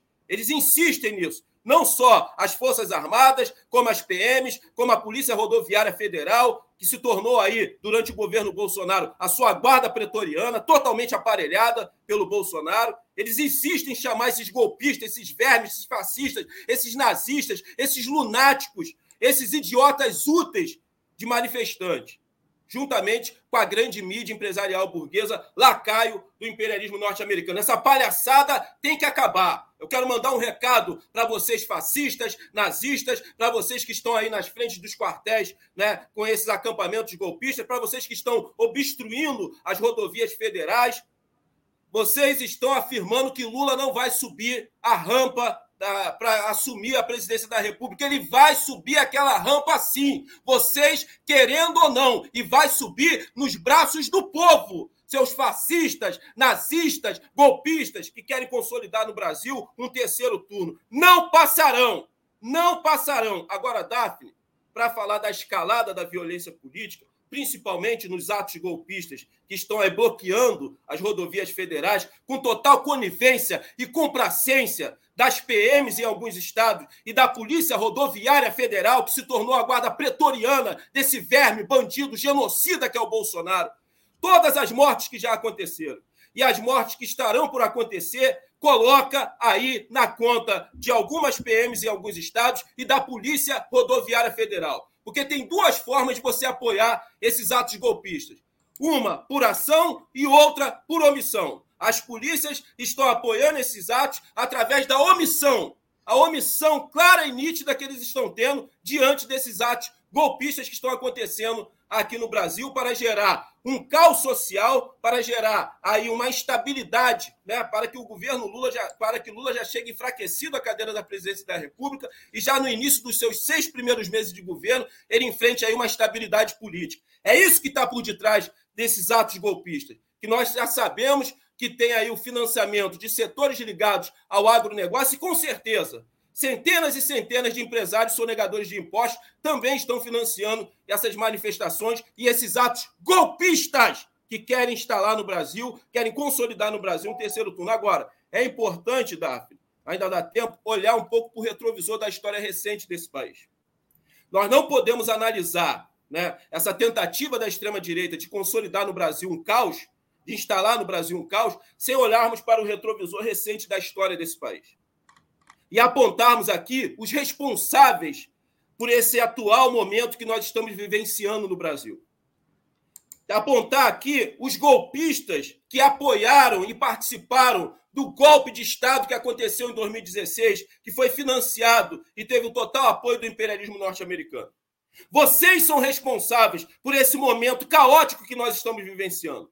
O Bolsonaro não caiu do Marte, ele não surgiu do nada. O Bolsonaro é fruto e é uma extensão do golpe de Estado que aconteceu em dois mil e dezesseis. O golpe de Estado que aconteceu em dois mil e dezesseis, que dois anos depois culminou com a vitória do Bolsonaro em dois mil e dezoito, transformou esse país num filme do Mad Max. Tá? Essa que é a grande realidade, é isso que nós estamos vivenciando. Então, é importante apontar o dedo na cara desses golpistas. É muito importante apontar o dedo na cara deles. Quero me fazer, mais uma vez, valer aqui de uma frase, um ditado popular bastante conhecido. Quem planta vento, colhe tempestade. Quem dera, só vocês estivessem colhendo a tempestade do vento que vocês plantaram em dois mil e dezesseis. Mas não, todos nós estamos colhendo essa tempestade que está destruindo e arrasando esse país do vento que vocês colheram em dois mil e dezesseis. Seus canalhas! Todas as mortes que aconteceram é, relacionadas à covid dezenove, quase setecentos mil brasileiros e brasileiras que foram vitimados pela covid dezenove, está na conta de vocês. Olhem para a mão de vocês, canalhas. Vejam aí a mancha do sangue dos quase setecentos mil brasileiros que foram vitimados pela covid dezenove, fruto desse desgoverno desgraçado liderado por esse verme de genocida. E as mortes que já aconteceram diante desses bloqueios fascistas que estão acontecendo nas rodoviárias federais e as mortes que ainda irão ocorrer também estão nas mãos dos senhores, seus canalhas, seus golpistas canalhas que jogaram o Brasil nessa situação. Isso tem que ser falado aqui. Isso tem que ser dito aqui com todas as letras. Sabe, Daphne e queridíssimos internautas. E temos que pontuar mais uma vez a conivência das Forças Armadas, a conivência das polícias, das P Ms em alguns estados e, principalmente, a conivência da Polícia Rodoviária Federal. Para encerrar, Daphne, eu recebi dezenas de vídeos que são aterrorizantes, aterrorizantes. Eu vi um vídeo que esses fascistas estavam armados, provavelmente compraram essas armas através do C A C, estavam entrando nos ônibus que estavam parados ali porque eles bloquearam uma rodovia federal e estavam forçando os passageiros a assinar um abaixo-assinado, Daphne, e colocar ali o seu documento, seja o R G ou o C P F. E eles iriam se utilizar desse abaixo-assinado para reivindicar uma intervenção militar nesse país para salvar o Brasil do comunismo. Os passageiros que se negavam a assinar, o ônibus ficava parado ali até que todos assinassem. Isso com a polícia a alguns metros de distância, assistindo tudo! Assistindo tudo! Aqui no estado do Rio de Janeiro, os trabalhadores que cansaram dessa palhaçada, cansaram dessa sacanagem, desceram do ônibus e desobstruíram uma via, uma rodovia federal. E aí, no vídeo, Daphne, você vê os policiais de braços cruzados com a perna na viatura, como se eles não tivessem nada a ver com aquilo. Canalhas! Apoiadores de um golpe! Querendo aí consolidar um terceiro turno que vocês não conseguirão, seus canalhas!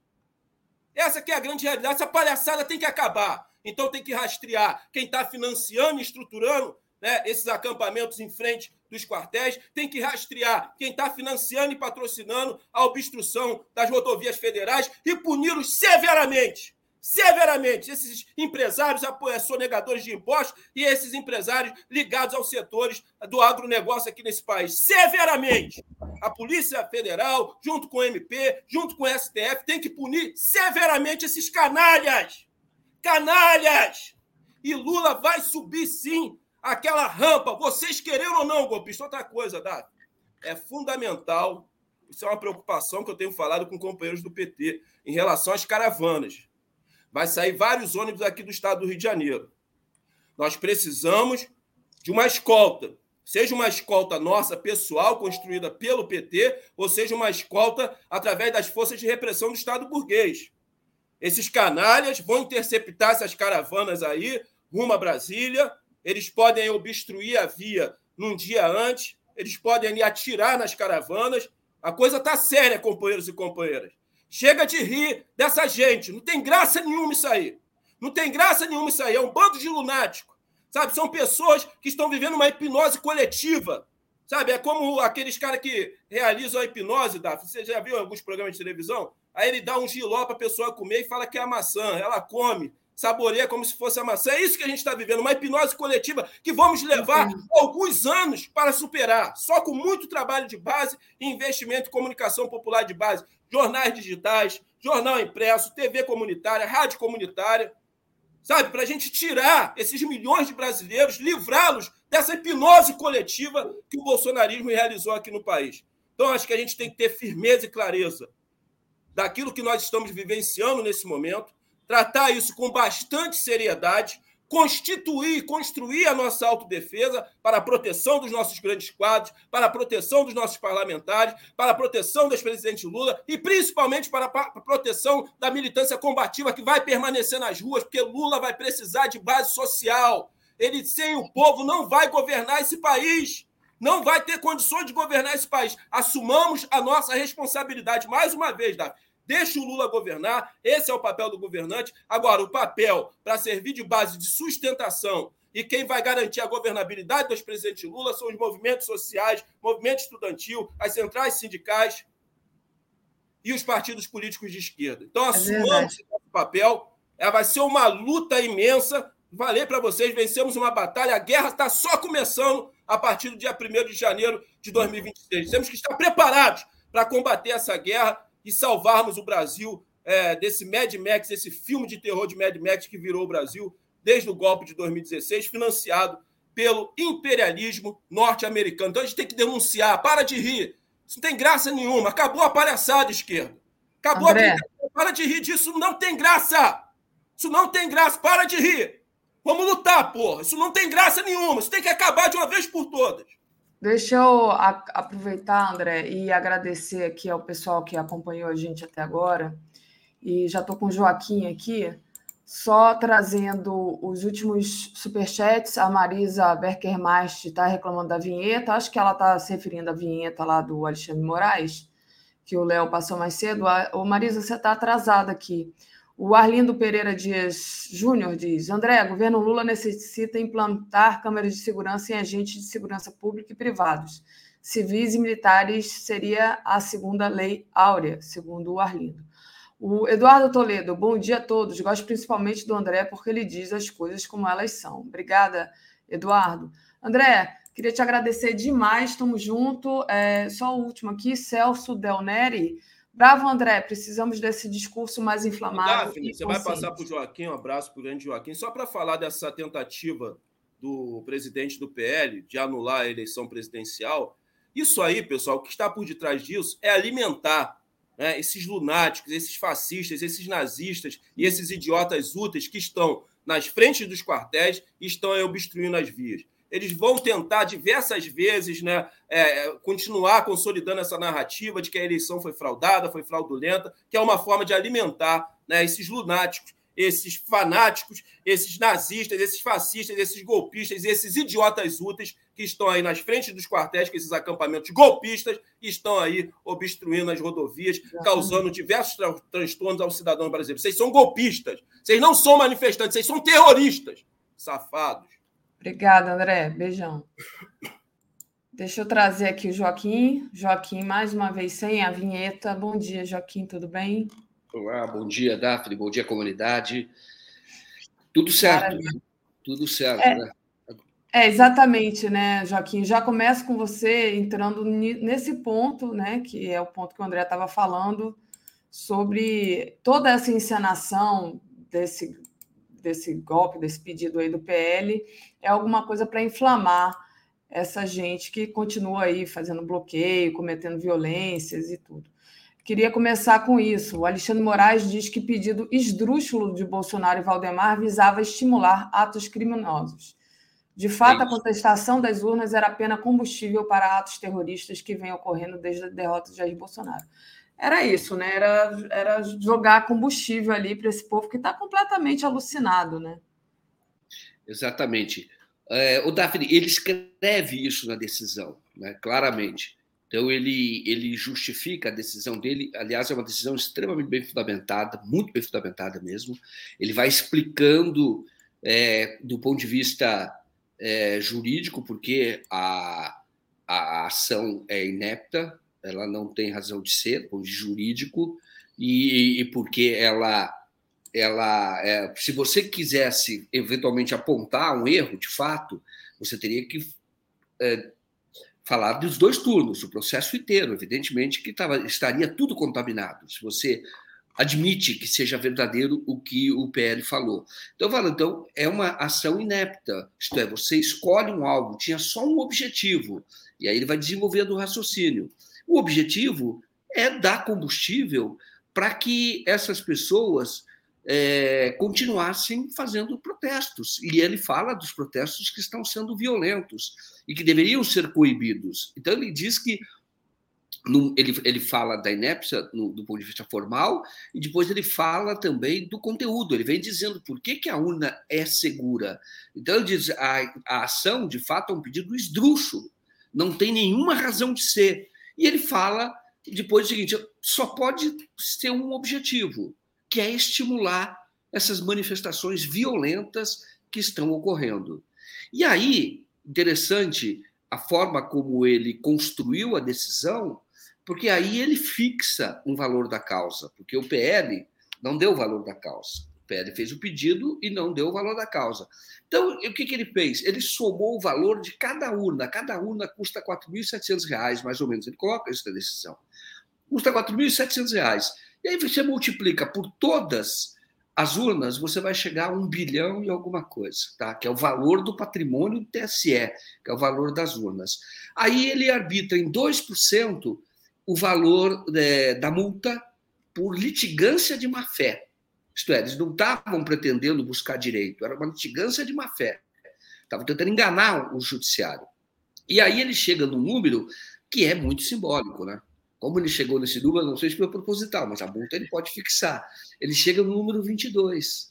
Marcela então, até vez... me mandou um meme. Toda vez que alguém fizer vinte e dois, você está falando o quê?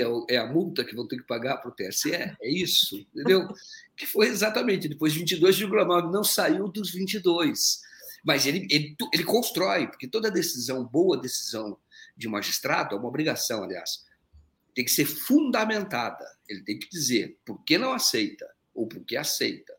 Sempre. Essa, essa, essa é uma exigência constitucional, inclusive. Toda decisão tem que ser fundamentada. E ele fundamenta muito bem, viu, o Alexandre de Moraes, e quando ele vai construindo, diz, olha, toda urna é identificada. Isso é conversa fiada do que, que eles estão falando. Não tem. Não é possível identificar eleitor, e explica por quê. Aí ele chega e fala, só há uma razão. Eles querem estimular os atos antidemocráticos. E aí ele aplica a multa e diz, já extrai a cópia, já pegou a cópia de, de todo o processo que o P L apresentou lá, e ele falou, e vai para o inquérito dos atos antidemocráticos, para que o Valdemar Costa Neto e aquele Carlos Moretson, né, que é o, o presidente do Instituto Voto Legal, que recebeu pelo menos um milhão para fazer toda essa, essa farsa, para construir essa farsa, então os dois já passam a ser investigados no inquérito é, lá do, do, dos atos democráticos. Aí muita gente fala, esse inquérito não vai dar em nada. Hoje não daria mesmo, porque esse inquérito, ao ser concluído, teria que ser remetido para o Ministério Público para que o Ministério Público formalizasse, fizesse a denúncia ou não, mandasse arquivar, porque é o titular da ação penal, o Ministério Público. Então, hoje, com o Aras, que é um capacho do Bolsonaro, nada vai ocorrer. Só que o Aras vai ficar lá só até agosto. E aí depois vai ter é, um outro procurador-geral é, da República. Aí eu entendo que essas pessoas devam ser exemplarmente punidas.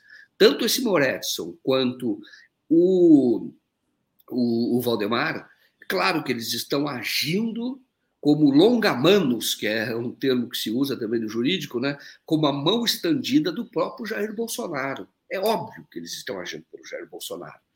E o Jair Bolsonaro quer tumultuar. Ele já sabia que não daria nada, viu, Daphne? Mas o, o, o Jair Bolsonaro está colocando a vida das pessoas em risco com esses protestos, porque ele quer manter acesa a chama do bolsonarismo, vamos chamar assim. E ele quer dizer, a partir de primeiro de janeiro, ele vai sair do Planalto, Lula vai assumir, mas ele quer dizer e vai construir esse argumento, tentando liderar uma oposição com alguns aparelhos, que é o caso do Estado de São Paulo, o governo do Estado de São Paulo vai aparelhar o governo do Estado de São Paulo, e ele vai construir a narrativa de que ele ganhou a eleição e de que, na verdade, é, esse relatório do Instituto Voto Legal, ele é esdrúxulo mesmo, ele é sem pé na cabeça, ele é inconsistente, porque todas as questões colocadas são facilmente respondidas, e já foram respondidas, mas ele vai usar isso como argumento para manter a tropa dele, aquela tropa dele unida. O remédio para isso é o Brasil crescer, como foi a partir de dois mil e três, o Brasil, no que for possível, prender essas pessoas que estão gerando tumulto, mas ser pacificado e ir adiante. Isso aqui, isso aqui, é isso, esse é o caminho para a gente retomar a normalidade. E eu acredito que vai retomando, sim, com a inserção do Brasil no mundo, né, com o Lula, com novos investimentos que virão. Aí chegar uma hora que vão ficar só os, os, os milicianos mesmo, né, esses que são dessa tropa paga pelo bolsonarismo, pelo Bolsonaro e os empresários ligados ao, ao Bolsonaro. Mas, primeiro, um passo importante, não pode passar em branco o que o Valdemar está fazendo, nem que esse Carlos Moretti, não pode passar em branco, eles têm que ser punidos. Estavam agindo em nome do Bolsonaro, sim, mas eles que entreguem o Bolsonaro, então, mas sejam punidos. O, deixa eu só dar uma passada aqui nos superchats. O, vamos lá, o Cláudio Cazuca mandou aqui um super sticker, Elizabeth Coutinho, me lembro o dia em que o T S E convidou os partidos para constatar a segurança das urnas e o P L não compareceu, isso antes das eleições. Mutli Costa, se os bancos devolvessem ao Tesouro os trilhões que receberam no começo da pandemia, diminuiria o expansionismo fiscal? Pergunta ele.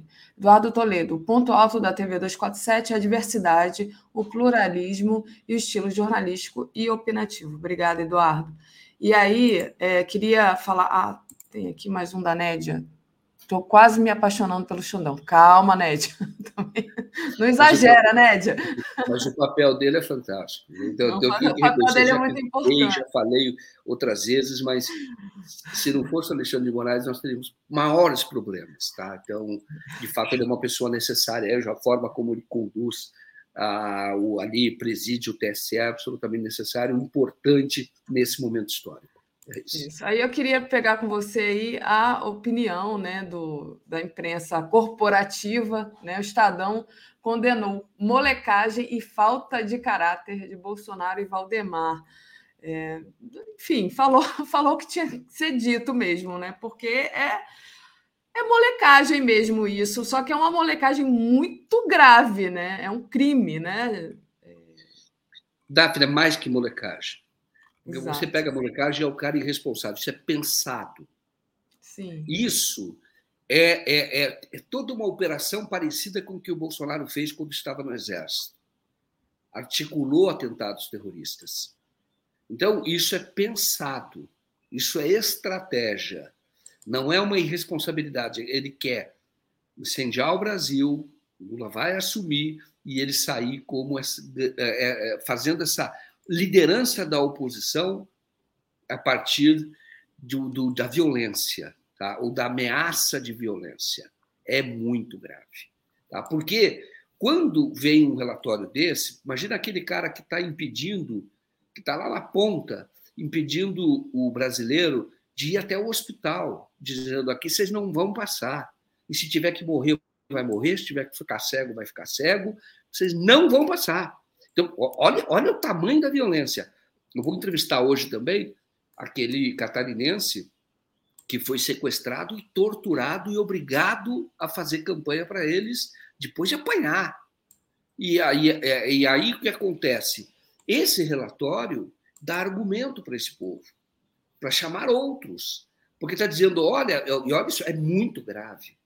Olha só, olha só, o, a, o Bolsonaro foi roubado, ele se elegeu, a urna está provada agora, porque vem aquela coisa, por que que o Valdemar deu duas entrevistas? Ele está gerando movimento, porque, Daphne, você presta atenção no que o cara está dizendo, você vai buscar mais informação, muitos da nossa comunidade vai buscar mais informação, mas o povo em geral não vai. Não, então, não, quando só vem a informação, tem um relatório, roubaram o Bolsonaro. Isso hum. faz com que, lá na ponta, uma pessoa queira matar a outra. Cuida. Exato. Não, só, só para é, ilustrar o que você está falando, eu recebi de uma jornalista hoje, inclusive, é, alguns vídeos que tá, que estão rolando no grupo dos bolsonaristas. É exatamente isso que você está falando, entendeu? Olha aí, roubaram Bolsonaro, dando material. E é a vídeo de zap, né? Bota lá um cara é, diz, se dizendo advogado. Enfim, eu nem vi o vídeo todo, porque eu já estava aqui quando eu recebi dentro do Bom Dia, mas não vou passar aqui para vocês também, porque não vale a pena. Mas é justamente isso, né? Dando material, fornecendo ali obra-prima para fazer esses videozinhos de zap e inflamar esse pessoal que... Exatamente como você falou, pode cometer um crime, matar alguém, né? Deixar é uma criança vai... sem a visão, né? É o que vai ocorrer. O que que acontece? Eles vão olhar para aqueles que estão comemorando a vitória e eles acreditam que o Bolsonaro foi roubado. E, e eu digo para você, e aí essa, esse cara bruto, esse cara ignorante, esse cara que é da barbárie, ele é capaz de matar alguém. Entendeu? Porque ele, eu vejo, não... Teve, teve perícia, porque já vira perícia, teve lá um instituto, o cara é especialista, e foi roubado mesmo. Bolsonaro, isso é grave, porque o eleitor, se ele tiver essa convicção, e, e até legítimo, se fosse verdade. Então, eu digo para você, uma revolta, se for verdade que houve um roubo de cara, claro que ela seria legítimo, você ter essa revolta, esse direito de se rebelar. Não de matar as pessoas, mas de fazer protestos muito barulhentos. A questão é que não é verdade. Por isso que eu estou dizendo, por isso é que é grave. Eles inventaram, criaram toda uma estratégia, e veja bem, muita gente falou, ah, é jogada do Valdemar, que ele é muito inteligente, ele quer deixar o Bolsonaro sozinho. Mentira! Ele convocou duas coletivas e ele quer fazer barulho porque ele quer justamente fazer com que essa mensagem circule. Circule, entendeu? E ali eu estou dizendo, eu li a decisão do, do Alexandre de Moraes inteira, por isso que eu comecei comentando. Mas quantos leem? Entendeu? Quantos leem? É a minoria. E aí você, quem está fazendo ato, cometendo atos terroristas... são, muitas vezes, funcionários de, de, de caras do agronegócio, que estão lá, um produtor, muitas vezes grileiro, esses estão lá. Então, quando ele tem essa informação, ele vai para a estrada, ele está disposto a matar mesmo, entendeu? Ele está disposto a... a, a ele, ele, é uma construção que o P L está fazendo, por, é, claro, na estratégia do Bolsonaro, é, é, eu diria uma estratégia de confronto sanguinário. Entendeu? De jogar brasileiro contra brasileiro cada vez mais, de não pacificar, Então, eu entendo até que o Estadão, comentando especificamente com o Estadão editorial, quando ele faz editorial, ele está dizendo o seguinte: o país, se esse pessoal se conseguisse, tivesse êxito, o país vira uma terra de barbárie. Entendeu? E aí isso é ruim para todo mundo, para quem quer ter uma vida de paz. Desde o cara, a própria família, levar a filha na escola, o filho na escola, cuidar, buscar saúde, buscar emprego, tendo a, a sua normalidade, a sua vida normal. Então, isso, é, isso só se conseguiria com pessoas, é, é, vamos dizer, os líderes, que é o caso do Bolsonaro, Valdemar, eles é, estando é, em condições de viver democraticamente. Ou seja, perdeu a eleição, reconhece, perdeu a eleição, reconhece a vitória do outro, diz que vai ser oposição, a oposição é necessária ao país. Toda a oposição é necessária, fiscaliza o governo, isso é importante, em qualquer lugar é importante a oposição. Vai para a oposição e vai construindo alternativas a partir dos seus próprios governos. Quer dizer, não tem o Tarcísio, não tem o Santa Catarina, então, é o Jorginho Melo, então vai construindo alternativa e mostra que tem uma, que tem uma proposta melhor. Acontece que o, o Bolsonaro não faz isso, nunca fez, tanto que ele, ele governou e não tem obra dele. Não existe, não existe, não existe obra do Bolsonaro. E o que ele faz? Destruir, desconstruir, atacar. E é isso que ele continua fazendo, mas o Brasil vai ser... É, eu digo, o Brasil, o Brasil é maior que o bolsonarismo e o Brasil vai encontrar o seu remédio institucional, e por isso que neste tempo estranho, neste tempo perigoso, um, um, um agente público como Alexandre de Moraes é necessário. Perfeito. Joaquim, deixa eu agradecer aqui a Ana Maria Santeiro, que diz: as custas da sucumbência triplicarão o valor.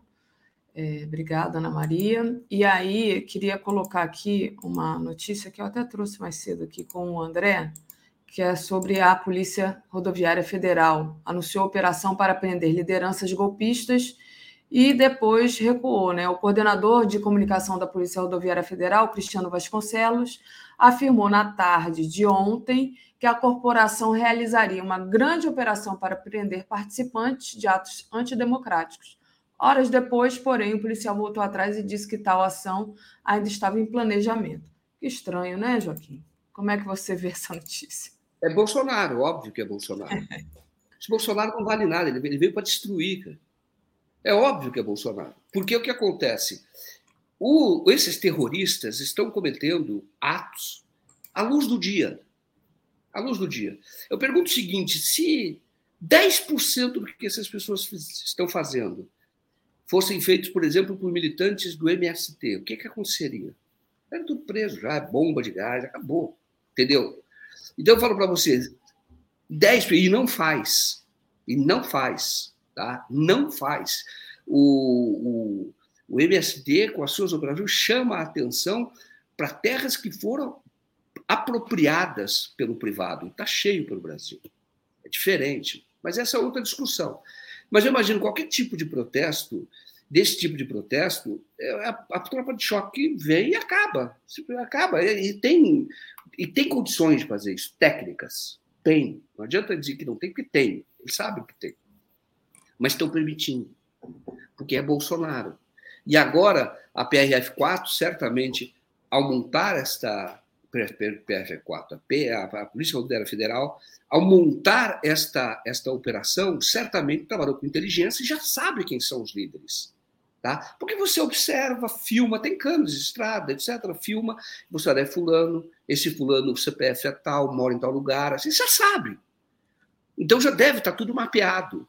Falou, agora vamos desencadear a operação. Isto é, vai de manhã, por exemplo, que o cara, mesmo o cara estando na estrada, às vezes ele vai para a casa dele, ele tem que ir trocar de roupa, etcétera. Aí você vai até a casa, prende o cara, prende o cara, prende, já vai desarticulando o movimento. Dá para fazer. E a P F sabe que dá para fazer. E anunciaram que iriam fazer. Aí depois recuam. Por que recuam? Porque o Bolsonaro mandou recuar, é óbvio. Entendeu? Ele quer, ele quer a confusão. Ele quer o terrorismo. Por que, por que recuou? Claro que é o Bolsonaro que, que mandou recuar. Porque você Sim. tem um governo contra o Brasil, você tem um governo inimigo do Brasil. O Bolsonaro só pensa nele, no projeto dele. Inimigo do Brasil. Oi, Dan.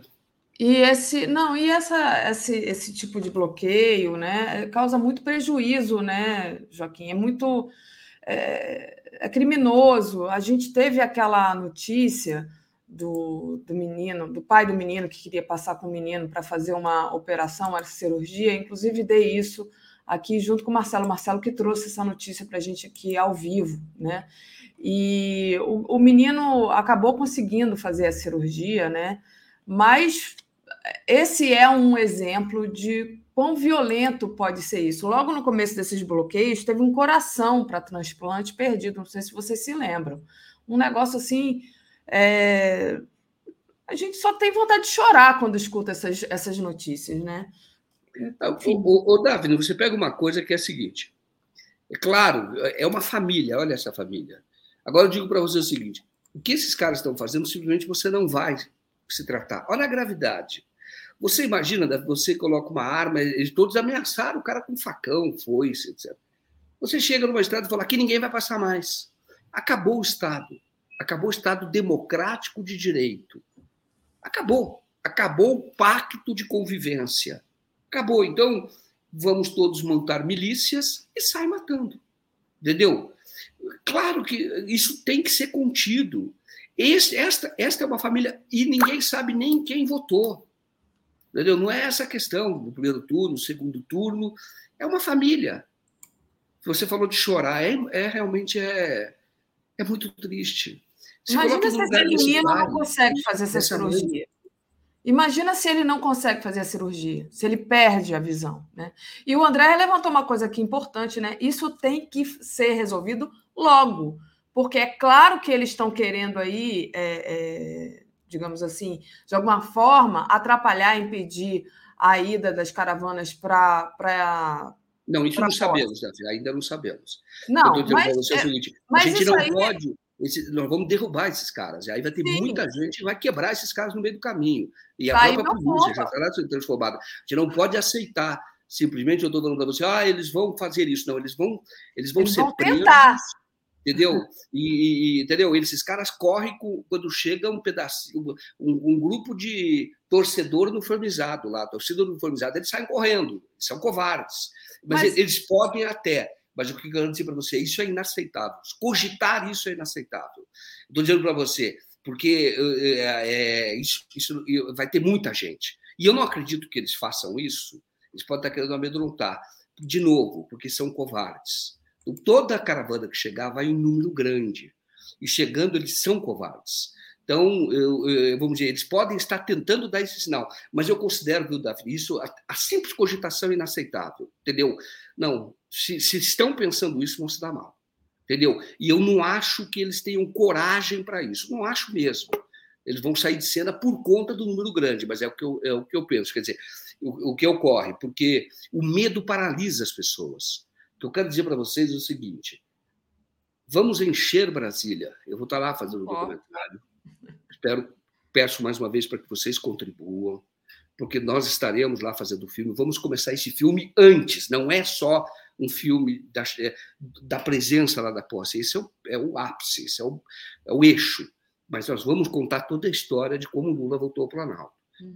Então, é necessário, inclusive para mostrar a força do Lula, que nós tenhamos muita gente brasileira, dormindo em barracas, dormindo em hotel, hotel lotado, e numa festa democrática. E eu digo isso porque eles são covardes. Eu digo, digo, eles são covardes, eles fogem quando tem trinta caras de torcida organizada. Eu vi isso aqui na Paulista, entendeu? Eu estava lá. Eu vi isso aqui na Paulista quando eles faziam protesto para ninguém usar máscara, e aí as torcidas, e foi torcida do Palmeiras, torcida do Corinthians, torcida do São Paulo, se uniram e enfrentaram os caras. Acabou aquela palhaçada na Paulista, sabia? Depois daquilo acabou. E é verdade que a polícia foi lá e reprimiu os caras da torcida organizada. Mas eles, eles, aí acabou. Eles foram... Tinha gente da Ucrânia, com bandeira da Ucrânia naquela ocasião. Era aquele, eles estavam muito à vontade e muito assanhados. É. E aí depois que houve simplesmente a presença dos torcedores lá. Correram. Tá? Então, eles são covardes. Não estou dizendo que tem que haver confronto, mas encham Brasília, não temam. Não temam. É claro que você não vai sozinho. Tá? Não vai sozinho, é loucura. Mas, assim, você vai sozinho, é porque aí eles são covardes. Você vai, você... Uh, no caso eu, minha esposa, etcétera, você, seu marido, os dois vão lá, e é problema de pegar esses caras. Agora vai no ônibus, não vai acontecer nada, não, porque eles vão sair correndo.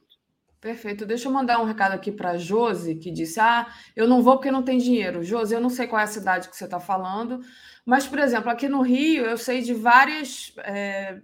vários movimentos aqui da própria militância que vão com ônibus, dos movimentos sociais, eu acho que você podia procurar aí uma... uma carona solidária, um ônibus desse, e vai sim, essa questão, não tenho dinheiro, não, isso aí não, não... Diz que quer ir, né? Para quem está arrumando a, a ida, que você consegue ir sim, já, já cansei de ir para essas coisas longe, que você vai, entra no ônibus e, e o pessoal ajuda, vai sim, procura aí da sua cidade quem é que está organizando caravana e você consegue ir. Almerim Espíndola, o judiciário não parou essa gente lá no início, quando o Bozo elogiou o Ustra. Agora está é, mira destes criminosos, que sirva de exemplo. Pois é, Almerim, era isso que eu estava falando, sabe, Joaquim? Quando eu falei, não, eles vão bloquear, eles vão tentar bloquear, porque a Polícia Rodoviária Federal está recuando aí, né? Mas a gente realmente não pode deixar isso. E só outro não, recado... Tem que ir um grupo grande, sempre de grupo grande, porque eu falo, o medo paralisa as pessoas. Eu vou dizer o seguinte, vão, vão correr se isso, se isso acontecer. Agora, não vá sozinho, né? Porque são muito covardes. Sim. Se você for no seu carro, isso pode ser um problema.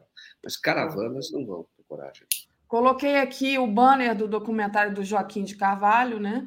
Então é catarse ponto m e barra Lula três. Daqui a pouco eu boto também do bolão da Copa, tá, gente? Eu já fiz lá, enquanto o André falava, eu já fiz lá minha aposta. Postei três a um. Você está apostando quanto hoje, Joaquim? Está animado? dois a um para o Brasil. dois a um para o Brasil? O Joaquim é, é dos meus, está animado. E, Joaquim, última, última notícia aqui para você comentar... antes da gente trazer o Marcelo, que já está esperando a gente aqui, é a, essa daqui, olha. Empresária que chamava a pandemia de fraudemia está na equipe de Tarcísio. Tarcísio também convidou a fundadora da, do Escolas Abertas, movimento que incentivava a reabertura das salas de aula quando a covid dezenove estava em fase crítica. Tá ruim para vocês aí em São Paulo, né? Esses bolsonaristas aí aparelhando o Estado. Passo para você, Joaquim. O, não, é aquilo que eu falei. Teve gente que falou, ah, o Tarcísio fez uma equipe de transição técnica. Mentira, ele chamou lá um outro técnico, mas se você for olhar os nomes, tem muitos evangélicos que estão no chamado desenvolvimento social. É meio continuidade do padrão Damares, tá? Então tem vários que tem ali, que tão, tem, não são técnicos, são, são, são militantes, alguns que têm mandato, inclusive, do movimento evangélico. Eu chamo movimento evangélico porque, na minha opinião, não tem nada a ver com o cristianismo. É um movimento evangélico de poder. Tá? Então, tem vários ali. Tem essas duas senhoras que foram contra qualquer medida, de, naquela época, é, cumprimento de qualquer medida das autoridades sanitárias, né, de distanciamento, é, de uso de máscara, e chamavam, inclusive, de fraudemia, dizendo que não era pandemia. É, é desse povo que... e foi para Paulista e só sossegou o facho quando as torcidas organizadas, não foi só a Gaviões, não, as torcidas organizadas foram até lá e botaram eles para correr. Isso é o que aconteceu. Mas eles, ela faz, é esse grupo que estava naquela ocasião de chamando, dizendo que era um, um vírus chinês, uma gripezinha, era uma gripezinha, ecoando o Bolsonaro. E essas duas mulheres, uma está no desenvolvimento social e a outra está no grupo de educação, porque ela queria que as escolas continuassem abertas. E veja bem, nós já tivemos um número absurdo de mortes, absurdo, de, de setecentos mil. Você imagina se não houvesse essas restrições como essas pessoas queriam, se não houvesse essa restrição, quantos teriam morrido? Porque a escola, porque as pessoas diziam naquela época, pessoas como, ah, mas a criança é, não morre do vírus, é mais, mais, é, esse era o argumento inicial, são os mais velhos. Sim, quer dizer, não é só isso, não é só, mas na hipótese de que isso fosse verdade, morre menos, mas morre também. Você imagina, ia para a escola, uma contaminava a outra, voltava e trazia o vírus para dentro de casa e ia matar muita gente. Então, as autoridades responsáveis pagaram um preço alto. para defender a vida. E o Bolsonaro e essas mulheres são bolsonaristas, estão em postos importantes no governo de transição. E elas estavam, então, sabotando essas medidas. E como é que essas pessoas agora vão fazer o diagnóstico do Estado e propor soluções? São pessoas irresponsáveis. A equipe do Tarcísio não é essa equipe técnica que fala ou não, pode ter um ou outro. Eu falei isso aqui desde o início. O Tarcísio está dando indicações de que vai ser aqui uma sucursal do bolsonarismo, e o que eles fizeram no Brasil, destruindo, vão fazer aqui no estado de São Paulo. Portanto, a gente tem que ficar mobilizado permanentemente. A Assembleia Legislativa, que teve uma bancada progressista aumentada, muito por conta do desempenho do Haddad, que foi o maior desempenho de todos os candidatos do P T.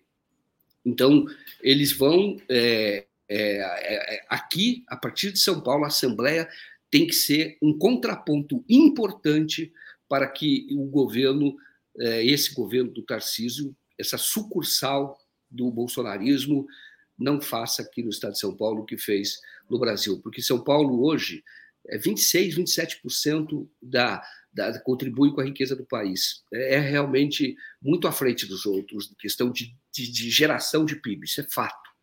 E eu estou dizendo o seguinte, então, com o Tarcísio, É, São Paulo corre o risco de ir para trás. E é claro que o governo federal indo para frente vai ajudar o próprio Tarcísio, né? Mas é, hoje a indicação é de que vai ser um governo também da ignorância aqui em São Paulo, é, e vamos ter que combater.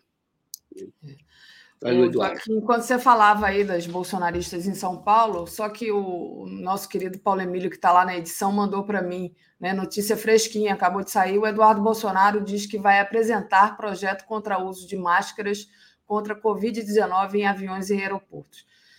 Se ele pode atrapalhar, ele vai atrapalhar, né? Então tá aí mais essa. O Nilson de Barros Abreu, agora aguentem quatro anos, paulistas, vocês não foram enganados. Tá, Não, nós, vamos, nós vamos combater aqui São Paulo, São Paulo, os que votaram, na verdade, é um país, entendeu? Uma coisa gigantesca. O estado de São Paulo, com isso, a cidade de São Paulo, só a cidade é um país, é, é maior que o Chile. Então, para você, é muito grande, é muito importante. São brasileiros que estão aqui e nós vamos resistir, porque um governo também não pode tudo. Resistimos ao Bolsonaro, vamos resistir ao Tarcísio aqui no estado de São Paulo. Verdade. O Malu Papo de Cozinha, Joaquim e o Tarcísio. Não vai haver investigação contra o falso atentado, falando lá de Paraisópolis, né? Ele não vai atrás... sofrer nenhuma punição, perda de mandato? E tô... a... Perda de mandato, não, porque ele não tinha mandato ainda. Eu estou atrás de mais informação. Obrigado, viu, Malu? Faz tempo que ela não interagia aqui. Gosto muito da Malu Papo de Cozinha. Desde que eu comecei a fazer live, ela está sempre presente. Muito obrigado mesmo. E o... Eu estou atrás de informação, saber do inquérito, realmente o inquérito está paralisado. O pai entra em contato comigo, o pai está sofrendo, porque o filho foi morto, estava desarmado, foi Imagina. morto. Nós estamos atrás de informação, porque, como eu disse naquela ocasião, não está esclarecido o caso e tudo indica, tudo indica mesmo que foi armação. Ninguém sabe direito quem matou o rapaz. Pode ser até um policial federal que se candidatou a deputado estadual, o primeiro suplente da Assembleia, com o governo do Tarcísio, vai assumir a Assembleia, tá? Que é o de segurança do Bolsonaro, o de segurança do Bolsonaro lá de Juiz de Fora. Tá? Então, eu estou atrás dessa informação, sim, para que isso seja contado, a história seja, porque o nosso papel é contar a história, e que haja condições para que essas pessoas sejam punidas. Obrigada, Joaquim, pelas informações. A gente vai continuando aqui. Valeu. Valeu. Comentário de Marcelo Auler. Bom dia, Marcelo Auler. Tudo bem? Bom dia, doutora Daphne. Como vai a senhora? Eu vou bem. Estou animada aqui para a Copa. Tô... Já fiz o meu bolão, tá? Já apostei lá três a um para o Brasil. Deixa eu colocar aqui o banner do bolão. Posso te fazer eles... uma confissão pública? Aí. Posso fazer uma Pode, confissão? Pode, claro. Eu não sei nem se eu vou assistir esse jogo. Tô eu não só vou assistir, como vou estar aqui na tela do duzentos e quarenta e sete. Eu sei que você vai estar na tela do duzentos e quarenta e sete. Eu sei. Mas eu não estou muito preocupado com isso, não. É. Eu também eu não estou realmente... preocupada, não. É, para mim é diversão, não é preocupação, não. não Se não, não ganhar sei. também, eu estou feliz do mesmo jeito. Agora, eu não sou dessas que chora quando o Brasil perde, que se enrola na bandeira do Brasil longe. Não, eu, eu curto o momento ali, né? É, o João está quero... chamando você, ó. Assiste com a gente, Marcelo. Exatamente. Não, deixa eu falar, Josi. É, eu só não quero é que o Neymar faça gol para que ele não fique fazendo palhaçada lá. Tá? É. Isso eu não quero. Não vou torcer contra, não torço contra, nem em setenta, em, em plena ditadura, setenta e setenta e quatro, houve movimentos, vamos torcer contra por causa da ditadura, porque eu amo, eu deixo, não sei. Nunca fiz isso, não vou torcer contra. Já fui de assistir mais as coisas, mas hoje não estou muito preocupado com isso, não. É, eu queria só explicar aos telenautas que eu estou aqui novamente, porque a nossa querida Tereza está em reunião no grupo de transição da comunicação social. Estão discutindo lá como será a futura empresa brasileira de comunicação e como será a comunicação social do governo Lula. Aí ela me pediu mais uma vez que eu viesse substituí-la e eu venho com maior boa vontade, maior carinho, embora saiba que fique a dever perto dos comentários dela. É, amanhã, é, terça-feira eu já vou me encontrar com ela lá em Brasília. Terça-feira eu viajo finalmente para Brasília. Estou indo lá para ficar até meados, final de janeiro, acompanhando esta transição e o início do governo. Agora, Daphne, a gente combinou um monte de coisa hoje de se falar, uhum. mas eu queria começar. Eu te mandei o link de uma matéria do duzentos e quarenta e sete, aí é o último link que eu te mandei. Tá. Que é do Silvinei, tá? Tá, vamos do falar do Silvinei, então, peraí. É. Já estou abrindo aqui, só, só Eu um vou falar, na verdade, não é do Silvinei. Eu vou falar, na verdade, do juiz da Vara Federal, aonde deu entrada o pedido de afastamento do Silvinei. Okay. O juiz chama-se José Arthur Diniz Borges. Enquanto o Alexandre de Moraes ontem toma uma decisão que é aplaudida por todos, o juiz aqui do Rio de Janeiro, José Arthur Diniz Borges, toma uma decisão ambígua. Por que isso? Esta ação de improbidade é... foi impetrada pelo Ministério Público Federal, principalmente pelo doutor Eduardo Benones, e pedindo o quê? O afastamento do Silvinei, porque ele usou da estrutura da Polícia Rodoviária Federal para fazer campanha política, para boicotar a eleição, para tentar evitar que ônibus com eleitores no Nordeste trafegassem. Todos sabem. E depois cruzou os braços durante as manifestações golpistas, terroristas, que estão hoje ameaçando os cidadãos brasileiros.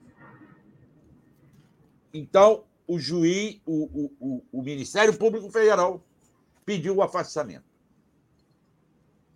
O juiz demorou, demorou muito a impetrar isso. Essa ação é, foi impetrada no dia quinze de novembro. Tá? Nós estamos no dia vinte e quatro. Ontem, o juiz deu uma decisão. É, deixa eu ver aqui a vara do juiz, que eu... Bom, eu não estou com a vara do juiz aqui, depois eu vou pegar a vara do juiz. O que, que ele decidiu? Ele decidiu aceitar a ação. Então, o Silvinei virou réu. Mas ele mandou o Silvinei se manifestar em trinta dias. Ou seja, o pedido de afastamento ele não, não apreciou. trinta dias acabou o governo, é o período das férias que esse cara Malandramente, o Silvinei marcou férias para o dia seguinte. Entrou de férias no dia seguinte do pedido de afastamento dele. O M P F está desconfiando que isso foi uma jogada. Pediu explicações na semana passada à Polícia Rodoviária Federal de quando estavam marcadas essas férias. Foi agora ou já estava prevista anteriormente? Não recebeu resposta. Então, o que me assusta é a falta de coragem de alguns juízes para tomar as medidas necessárias. Ele, esse cidadão, mesmo de férias, poderá interferir nas decisões da Polícia Rodoviária Federal. É por isso que o Ministério Público Federal do Rio vai recorrer dessa decisão do juiz. Esse cidadão precisa ser afastado, porque ele está omisso. Está omisso. Omisso diante de crimes. E aí, Daphne, vamos mostrar aos nossos telenautas o que aconteceu no Mato Grosso, conforme denunciado pela Gazeta, Jornal de Cuiabá. Eu te mandei esse link, não sei se pode mostrar, eu acho que sim. Lá, tacaram fogo em... na estrada. Ah, sim, já sei. Queimaram caminhões. Queimaram caminhões. Tacar fogo na estrada, as pessoas usam pneus para tacar fogo na estrada. Da onde vêm esses pneus? Aí vem a matéria da Vitória Sampaio, do Gazeta de, de Cuiabá. Essa matéria é da quarta-feira, ontem, vinte e três de novembro. Membros da Associação de Produtores de Soja e Milho de Mato Grosso, membro, um membro, Viso Gabriel Brancolione, de vinte e cinco anos, foi um dos três, das três pessoas presas envolvidas em furto a uma borracharia na madrugada da quarta-feira, vinte e três, em Nova Mutum, ao norte de Cuiabá. Preso ao lado de outros dois homens, eles atearam fogo nos pneus, fecharam uma rodovia e, quando a polícia militar localizou os três, porque a polícia militar foi acionada é, via cento e noventa, para o fato de que homens em uma caminhonete Hilux haviam furtado pneus de uma borracharia para atearem fogo na, e bloquear a rodovia. Ou seja, os golpistas, terroristas, são criminosos. Foram numa borracharia e roubaram os pneus, não sei se novos ou antigos. A polícia foi acionada. A proprietária da borracharia relatou que os suspeitos chegaram no seu estabelecimento armados, proferindo ameaça e subtraindo os pneus para serem usados em um trecho da B R cento e sessenta e três. Os militares saíram dali numa ronda e, cinco quilômetros depois do local do furto, viram os três indivíduos ateando fogo no pneu. Ao abordarem os três indivíduos, inclusive, esse Vilso Gabriel Branca, Brancolione, da Associação de Produtores de Soja e Milho. Eu não sei se ele é proprietário, um empregado, mas ele é da associação. Ele, é, ele tem toda a pinta de ser empregado, né, Marcelo? Porque é. O proprietário não ia lá fazer com as mãozinhas dele, né? Ele manda o empregado fazer, né? Eu acho. Oh, não sei, não sei. Aí os policiais encontrados... Sabe o que aconteceu? Os policiais foram recebidos a tiro. A tiro! Houve uma perseguição. Os três entraram em uma área privada, desceram do carro e se esconderam em uma área de mata. E, após algumas horas, decidiram se entregar. Questionado, Wilson relatou aos policiais que havia retirado a placa do veículo para não serem reconhecidos. O trio foi preso em flagrante. Eles respondem pelo crime de furto, porte ilegal de arma, atentado contra a área de segurança. Wilson é delegado da ProSoja e também já ocupa cargo de segundo secretário do Sindicato Rural de Nova Mutum. A reportagem da Gazeta entrou em contato com a ProSoja, mas até o fim da matéria não teve retorno. Portanto, Daphne, portanto, comunidade, além de terroristas, são bandidos. Quer dizer, já são bandidos por serem terroristas. Sim. Mas estão fazendo roubo de pneu e do que mais for necessário. E é por isso que a Polícia Rodoviária já tinha que ter atuado. E é por a Polícia Rodoviária não ter atuado a tempo que o Silvinei, o, o, o Silvinei Vasquez está sendo questionado e deveria ser afastado. Eu espero que o Tribunal Regional Federal da segunda Região, que vá receber esse recurso do Ministério Público Federal, afaste de imediato esse cara. Eu queria lembrar, inclusive, ô Davi, e isso é uma outra matéria que está no duzentos e quarenta e sete, eu queria lembrar que esse Silvinei está armando. Está aqui, eu vou te mandar o link, se você quiser. Qual é a matéria? É, espera aí, que eu vou achar você aqui no meu zap. Achei, colei o link. Está aí o segundo link. Esse Silvinei está armando de ir para os Estados Unidos fazer Essa um foi a que eu estava abrindo aquela hora. É, eu já tinha me mandado. Não, eu tinha mandado... É, você tinha mandado essa mesmo. Foi a que eu abri do... É, então do... Era eu falei, vamos o... falar do Silvinei. É que ele é. vai conseguir um cursinho de cento e quarenta e quatro mil no exterior, né? Como prêmio aí da... Ele tenta, né? Mas o Ministério Público Federal, eu acho que vai bloquear isso. Uhum. Como é que esse cara, nas vésperas de uma mudança de governo, sabendo que ele será defenestrado, sabendo que ele vai ter que responder criminalmente pelos atos dele, vai querer receber diárias de cento e quarenta e quatro mil, além do salário, por um curso do exterior? Isso não pode. A justiça não pode permitir isso. Se esse curso é importante para a formação dele, deixa a nova diretoria da Polícia Rodoviária Federal daqui a um mês e meio. Não, nós estamos no dia vinte e oito, vinte e quatro, daqui a quarenta dias terá uma nova direção. Definir se ele deve ou não ir. Eu acredito que não. Eu acredito que isso é fuga. Fuga, né?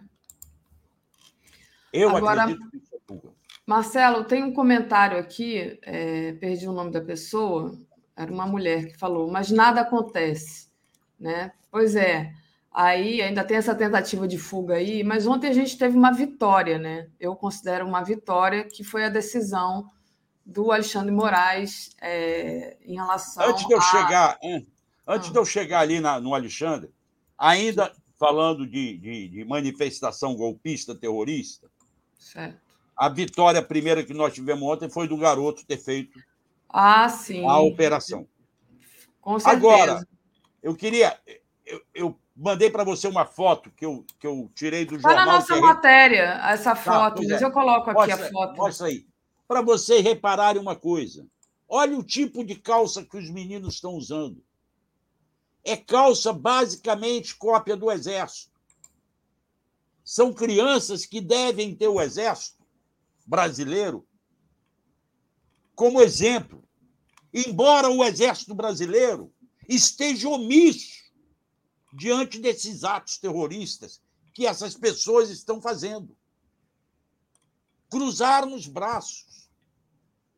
Nós falamos ontem aqui, o André falou hoje com você, o Joaquim fala, o Exército não pode permitir um acampamento na porta do setor militar urbano.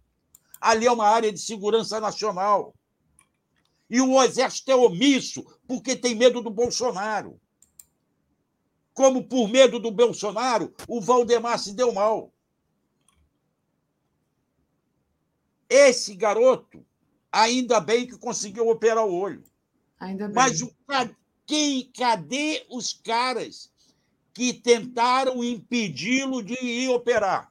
Esses caras têm que estar na cadeia. Nunca ninguém foi lá e identificou quem são esses caras. Quem são os que estavam com o facão e disseram que perca o olho? É. Dizem que o pai do, do garoto é bolsonarista e que participou dos bloqueios, né? Talvez o próprio pai até possa identificar, identificar. Esse, essas pessoas. Tomara Será que ele que agora... Será que ele vai querer? Pois é. Eu não Tomara sei. que, pelo menos, ele tenha visto o prejuízo, né, que esse tipo de bloqueio pode causar, né? Que não é da agora, tem esse caso do menino, mas tem, por exemplo, o caso do coração para transplante que foi perdido logo no começo, né? Sim. Logo que começou isso. Enfim, é, é, é muito aí, complicado, né? Muito complicado. Aí mas... veio o Valdemar, que é covarde, como nós falamos ontem aqui, porque ele tem um partido que ele construiu para fazer a maior bancada e meter a mão numa grana milionária. E aí ele não teve coragem de enfrentar o Bolsonaro dentro do seu partido e os grupos, os políticos bolsonaristas. Por isso, alguém está me chamando de ingênuo aqui, ó. Marcelo está sendo ingênuo, o Alexandre está falando. O garoto. Gente, Marcelo travou ou fui eu que travei? Sempre a gente fica nessa dúvida aqui. Ok, ok. A Daphne falou isso. Espero que o pai dele agora tenha aprendido na própria pele. Eu não estou sendo ingênuo. Esse é mais um exemplo de que os caras são tão malucos que até quem apoia eles, eles não apoiam. Deveriam apoiar independentemente da posição política do pai, o Alexandre. Isso não é ingenuidade. Essas pessoas que estão ali apoiando, né? Não as que estão pagando pelo apoio, mas as que estão ali apoiando, elas estão cegas, né? Elas estão completamente anuladas do seu sujeito, da sua subjetividade, da sua capacidade de, de pensar o que é certo, o que é errado, e estão ali apoiando para fazer parte daquele, daquele movimento ali. Então, elas não conseguem pensar o que é certo, o que é errado. Elas só... ficam ali obedecendo às ordens, né? É exatamente a mesma coisa que aconteceu na época do nazismo. Enfim, tem uma. Ontem eu, eu conversando com o Edu Guimarães aqui, eu falei sobre isso, né? É uma, é uma aposta emocional tão grande naquele grupo e naquelas leis que são colocadas que a pessoa não consegue ver que aquilo ali pode ter uma nuance, que aquilo ali pode estar errado, né? Então elas se anulam completamente em detrimento de participar daquele grupo. É, Marcelo, mas a gente aí, fala... Diga. Aí vem o exemplo do Alexandre, do Alexandre de Moraes. Que nego já está chamando de Xandão, né? Já virou, aliás, tem uma, uma charge maravilhosa que eu te mandei também para mostrar para os nossos telenautas. Tem duas, o Xandão na, no skate. Deixa eu abrir aqui. Já caiu no gosto popular. O Paulo Moreira Leite ou o Alex, hoje de manhã, já até falaram que, quem sabe, na próxima eleição, o Xandão não venha candidato. Está aí o Xandão radical. Tá? Vibrando, não, vigiando e punindo. Vigiando e punindo, Foucault, né? É. Bom, o que é importante na decisão do Xandão? Ele deu um checkmate. Nós já tínhamos comentado isso na véspera. Lá no dia, na noite, eu lá com o, o, o duplo Léo, entrei no duplo Léo e falei, foi um checkmate. Mandou adendarem ao pedido inicial para acrescentarem sobre as urnas do primeiro turno. Queriam anular o jogo só pelos gols do segundo turno, deixando valer o gol do primeiro turno. Assim, a Alemanha não perderia ontem.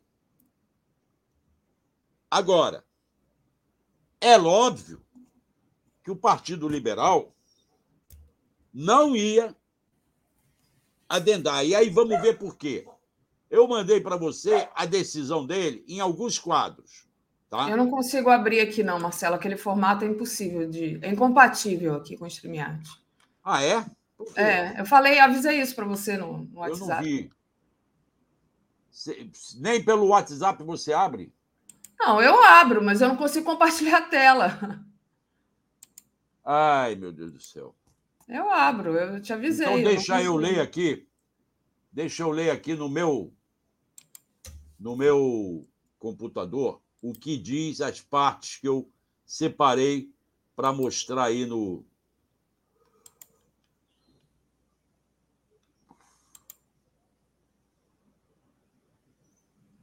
No primeiro, ele fala... Se você quiser, impo... eu posso ler. Você quer que eu leia? Não, pode, você que sabe. Então leia você, já que eu estou falando muito. Peraí, senão vão dizer eu... que eu não deixo você falar. Vamos lá. É... O primeiro, né? É a, a petição... É a incoerência. Hã? Fala sobre a incoerência do pedido. Sim. Assim, o adiamento era absolutamente necessário por uma questão evidente de coerência, com todas as consequências processuais que daí adviriam, inclusive e no mínimo a citação de candidaturas outras como litisconsortes passivos desnecessários. Ademais, o que ele está aí... dizendo? Peraí, o que ele está dizendo? Que o aditamento teria que falar do primeiro turno e, ao falar do primeiro turno, ele teria que chamar como parte na ação os políticos que foram eleitos no primeiro turno. Os deputados do P L, naquelas urnas, quinhentas urnas que eles tentaram impugnar. Aí continua. Mesmo que fosse apenas o segundo turno. Vamos lá, o que Xandão fala da incoerência. Espera aí. Ademais... Ademais que, por hipótese, a discussão pudesse ficar restrita ao segundo turno das eleições de dois mil e vinte e dois, não haveria nenhuma razão para que o alegado vício ou suposto mau funcionamento de urnas eletrônicas, se existisse, fosse discutido apenas no que toca às eleições para presidente da República. No mínimo, do ponto de vista rigorosamente processual, se fosse para discutir de modo específico o segundo turno, a requerente também haveria de controverter as eleições de governadores que igualmente ocorreram em segunda volta e nas mesmíssimas urnas. Marcelo, você travou? Gente, acho que o Marcelo travou. Me deem aí um feedback. Ou fui eu que travei? Nunca sei. Não, a internet aqui minha parece que está... Ok, vamos ver se o Marcelo volta. Oi, eu congelei? Oi. Congelou. Mas eu acabei de ler aí a, a primeira. Então tá. Aqui mostra o seguinte. Vamos discutir, então, o segundo turno? Então vamos discutir a eleição do Tarcísio. Por que que não vai discutir o Tarcísio? Mostra a incoerência deles. Aí, no segundo quadro que eu preparei... Que é a má-fé, né? Mostra a má-fé. Então, a má-fé, a, a total má-fé da requerente em seu esdrúxulo, esdrúxulo desculpa, e ilícito pedido, ostensivamente atentatório ao Estado Democrático de Direito e é realizado de maneira inconsequente com a finalidade de incentivar movimentos criminosos e antidemocráticos que, inclusive, com graves ameaças e violência, vêm obstruindo diversas rodovias e vias públicas em todo o Brasil, ficou comprovada tanto pela negativa em aditar-se à petição inicial, quanto pela total ausência de qualquer indício de irregularidades e a existência de uma narrativa totalmente fraudulenta dos fatos. E somente aí... ignorância. É. Somente ignorância, o que pare... não parece ser o caso, ou evidente má-fé da requerente, poderia apontar que as urnas do modelo dois mil e nove, é, eu estou aqui com dificuldade de acabar de ler, porque apareceu... dois mil e nove, dois mil e dez, dois mil e onze, dois mil e treze, dois mil e quinze possuem o mesmo número de identificação que a rastreabilidade do equipamento físico que gerou o resultado estaria prejudicada. Na verdade, o Xandão está dizendo o seguinte, esses caras, ao atenderem ao Bolsonaro, estão incentivando esta balbúrdia, esse terrorismo nas estradas. É lá naquele, naquela manifestação que eu fui na porta do, do Palácio Duque de Caxias, aqui, no dia quinze de novembro, lá naquela, eles diziam, não, a decisão vai chegar, não, a decisão está vindo, não, eles vão fazer. É esse eles vão fazer que vem alimentando esse povo maluco que fica pedindo até a intercessão do, dos OVNIs, sei lá, mandando luzinha para cima,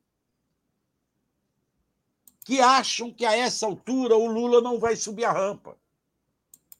Não tem essa. Eles não percebem que ontem um ministro do governo Bolsonaro, péssimo ministro, por sinal, o Queiroga, foi ao C C B B encontrar-se com a equipe de transição na área de saúde. Ou seja, o governo Bolsonaro já sabe que vai ter um novo governo. Já reconhece isso. Nomeia esses funcionários que estão no governo de transição. E esse povo acha que é possível impedir a posse do Lula.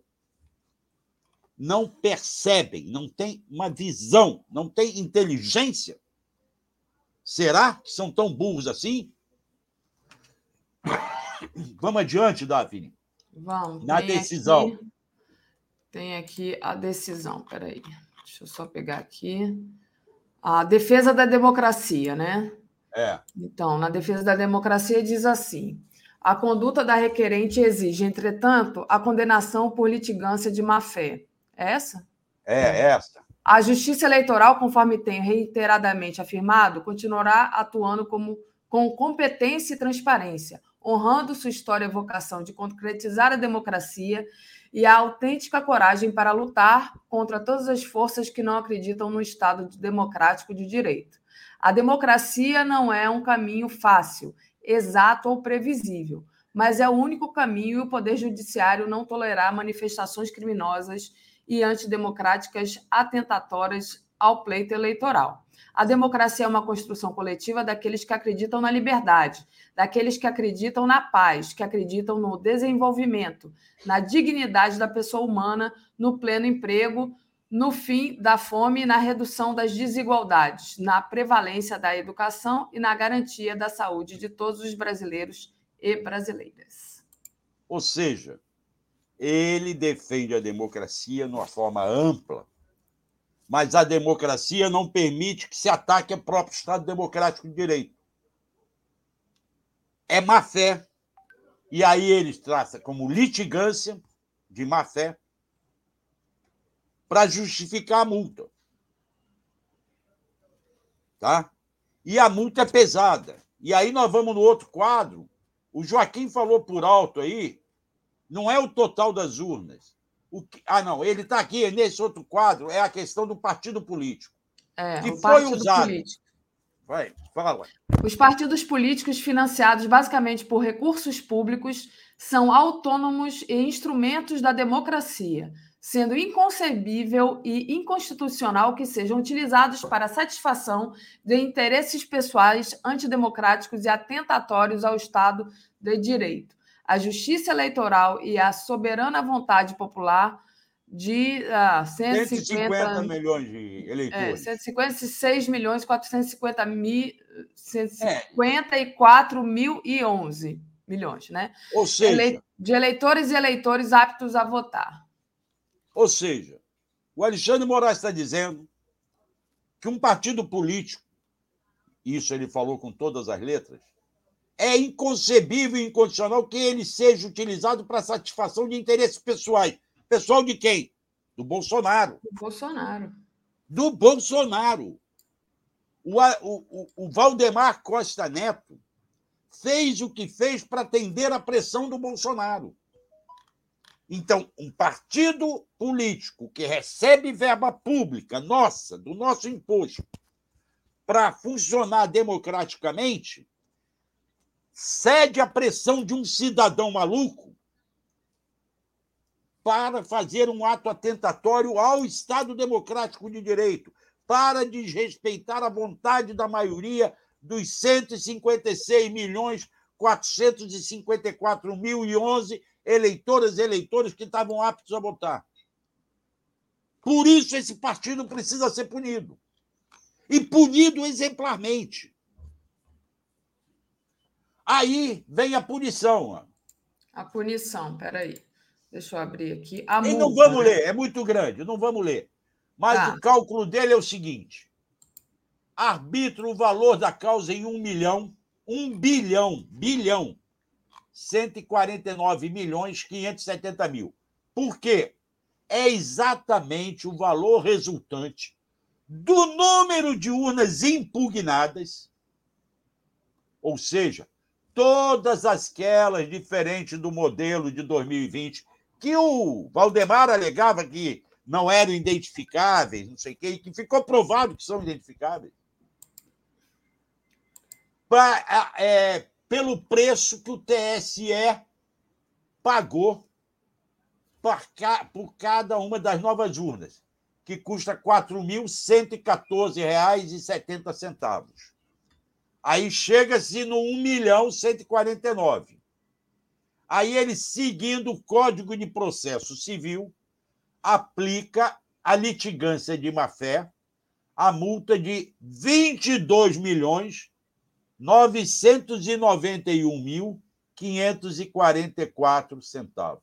quinhentos e quarenta e quatro reais e sessenta centavos. Pronto. Determinam a secretaria que bloqueie o fundo partidário dos partidos. Bloqueado o fundo partidário, você tem o fundo partidário, você tem o fundo eleitoral. O fundo eleitoral já foi usado na campanha. O fundo partidário bloqueado não vai permitir que o dinheiro que saiu do orçamento da União para esse fundo seja usado para pagar essa multa. Essa multa terá que sair do bolso dos políticos. Aí está o problema do doutor Valdemar, e não só do doutor Valdemar, porque a multa é aplicada não é só ao P L, é à coligação. Eita! Os três partidos.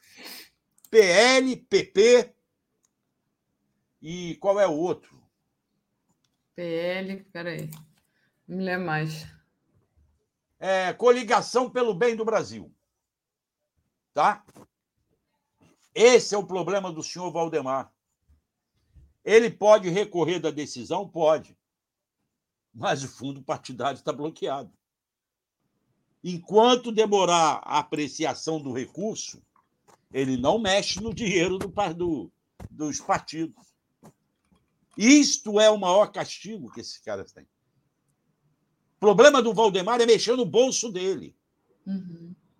Ele só P L, fez... P P e republicanos, tá? É. Ele só fez o partido, aceitou o Bolsonaro para conseguir ter a maior bancada, para conseguir ter o maior fundo partidário e para poder ter o dinheiro na mão. Aí está. E aí vem aquela meme que eu te mandei do Xandão com vinte e dois. Já ia embora.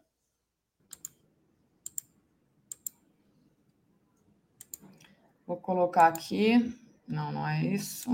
É isso. Está lá. Ex-presidente Bolsonaro, vinte e dois milhões. Está aí. vinte e dois milhões é o que o Bolsonaro... vinte e dois é quase vinte e três. Com vinte e dois e novecentos mil. Isso para ficar no vinte e dois, que é o símbolo dele. Esse é o valor que o Bolsonaro vai custar ao P L, ao republicano e ao... Qual é o outro que você falou? P L, republicano e... P P. E P P. vinte e dois milhões e novecentos mil reais. Como exemplo, para não brincarem com a democracia, para não ameaçarem o Estado Democrático de Direito. Falei demais, Daphne, leia aí os comentários. Leio. É, deixa eu agradecer ao pessoal que está acompanhando a gente aqui, pedir para o pessoal deixar o like, compartilhar essa live, muito importante fazer assinatura aí na T V duzentos e quarenta e sete, clicar no sininho, fazer assinatura solidária em brasil duzentos e quarenta e sete ponto com barra apoio, tá? Você pode doar por Pix, pode se tornar membro do YouTube também. Vamos lá. O Gilberto Crinel Auler, o Valdemar mexeu em casa de marimbondo. Valquíria Negreiros, bom dia. Será coincidência a soma de vinte e dois vírgula nove dar treze ou o Xandão está mandando recado? Eu não tinha reparado nisso, Daphne. Rita de Cássia, Marcelo, você já viu os podcasts sobre a polícia, bandido e o clã Bolsonaro? Não, não, não vi exatamente que... não, também não vi. Ana Paula, golpistas devem ser presos. Gilberto Cruvinel, bom dia, Daphne Auler. Meu ídolo nesta Copa é o talento... talentosíssimo, talentosíssimo Mbappé. Muito boa escolha, Gilberto, também. Gostei muito da atuação dele no jogo da França. É... Lúcio Massaferri, muito bom ver vocês dois logo de manhã. Abraços, abraços, Lúcio. E o Marcelo Lima diz que São Paulo vai virar a sucursal do inferno. Foi quando eu ainda estava falando aqui com o Joaquim é, sobre a, aquelas pessoas que vão ali atuar junto do Tarcísio, né, que são bolsonaristas. Muito bem, Marcelo. É... Ainda vamos continuar um pouco no Alexandre de Moraes. Só mais um pouquinho. F... Tá, porque as deixa... pessoas não... Fala, fala. Deixa eu só ler aqui o Léo Zirg. Tem que fazer corte da fala do Auler sobre os criminosos. Absurdo demais isso. Obrigado, Léo. Léo. Obrigado, Léo. É o seguinte. Ver. Ontem o Alexandre de Moraes convocou em Brasília os comandantes da Polícia Militar. Dois estados não mandaram comandante. Santa Catarina e o Paraná. Disseram que o Moraes não tinha capacidade de convocar isso. Entre outros bobocas, para não falar uma outra palavra, que foram contra isso, estava o Mourão, dando uma de... Ele não pode... Pode, pode. Porque o que, que ele foi discutir? Ele foi fazer um balanço das eleições, de como transcorreram as eleições. E essas informações, eu faço questão de dizer aqui, eu estou lendo... foram levadas publicamente ontem à noite, com exclusividade, foram tornadas por, pelo Caio Junqueira na C N N, que é um excelente jornalista, e a quem eu rendo minhas homenagens, fizeram uma pauta, fizeram uma ata da reunião dos comandantes. Os comandantes da Polícia Militar levaram para o presidente do Tribunal Superior Eleitoral e para o corregedor do ministro Benedito, estava lá do lado, quais são os problemas que precisam ser resolvidos nas próximas eleições. Isso os jornais não estão falando. Quem falou foi a C N N. Vamos lá, quais são? Previsão orçamentária para auxílio das polícias militares durante a atuação nas eleições. Não pode deixar na mão dos governadores. Os governadores são... Marcelo está travando, né? Vou continuar lendo aqui enquanto o Marcelo está travado, tá, gente? Então, ele fala, previsão orçamentária para auxílios não, é. militares durante Mas, a atuação das eleições. Você travou, Marcelo. É, travei.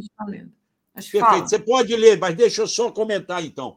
Os tá. governadores geralmente são candidatos à reeleição ou a um outro cargo. Você não pode deixar na mão do governo do Estado o dinheiro da Polícia Militar para ela trabalhar a favor do Tribunal Regional Eleitoral. Então, esse dinheiro pode sair, sim, do fundo eleitoral do Tribunal Superior Eleitoral. Garantir as despesas da Polícia Militar trabalhando pela eleição. Vai lá, a segunda. A segunda é a fiscalização da não utilização de celulares por detector de metal. Botar detector de metal nas zonas eleitorais. Isso sai caro, é verdade, mas você evita a questão do celular e das armas. Ninguém entra armado. Esse é um negócio meio difícil. Acho que essa vai ser uma, uma, uma ideia mais difícil de ser executada pelo custo que isso vai trazer. Eu, por exemplo, não posso passar em detector de metal porque eu tenho é, é marca-passo. Entende? Isso não é grande dificuldade, mas não posso. Essa é mais mas difícil. Mas faz como aeroporto, é, porque é. O, quem, tem, quem é portador de marca-passe em aeroporto tem um documento, né? Pra... Sim, você tem uma carteirinha que prova é. isso. E aí passa pela revista pessoal. Eu sou obrigado até a tirar o sapato.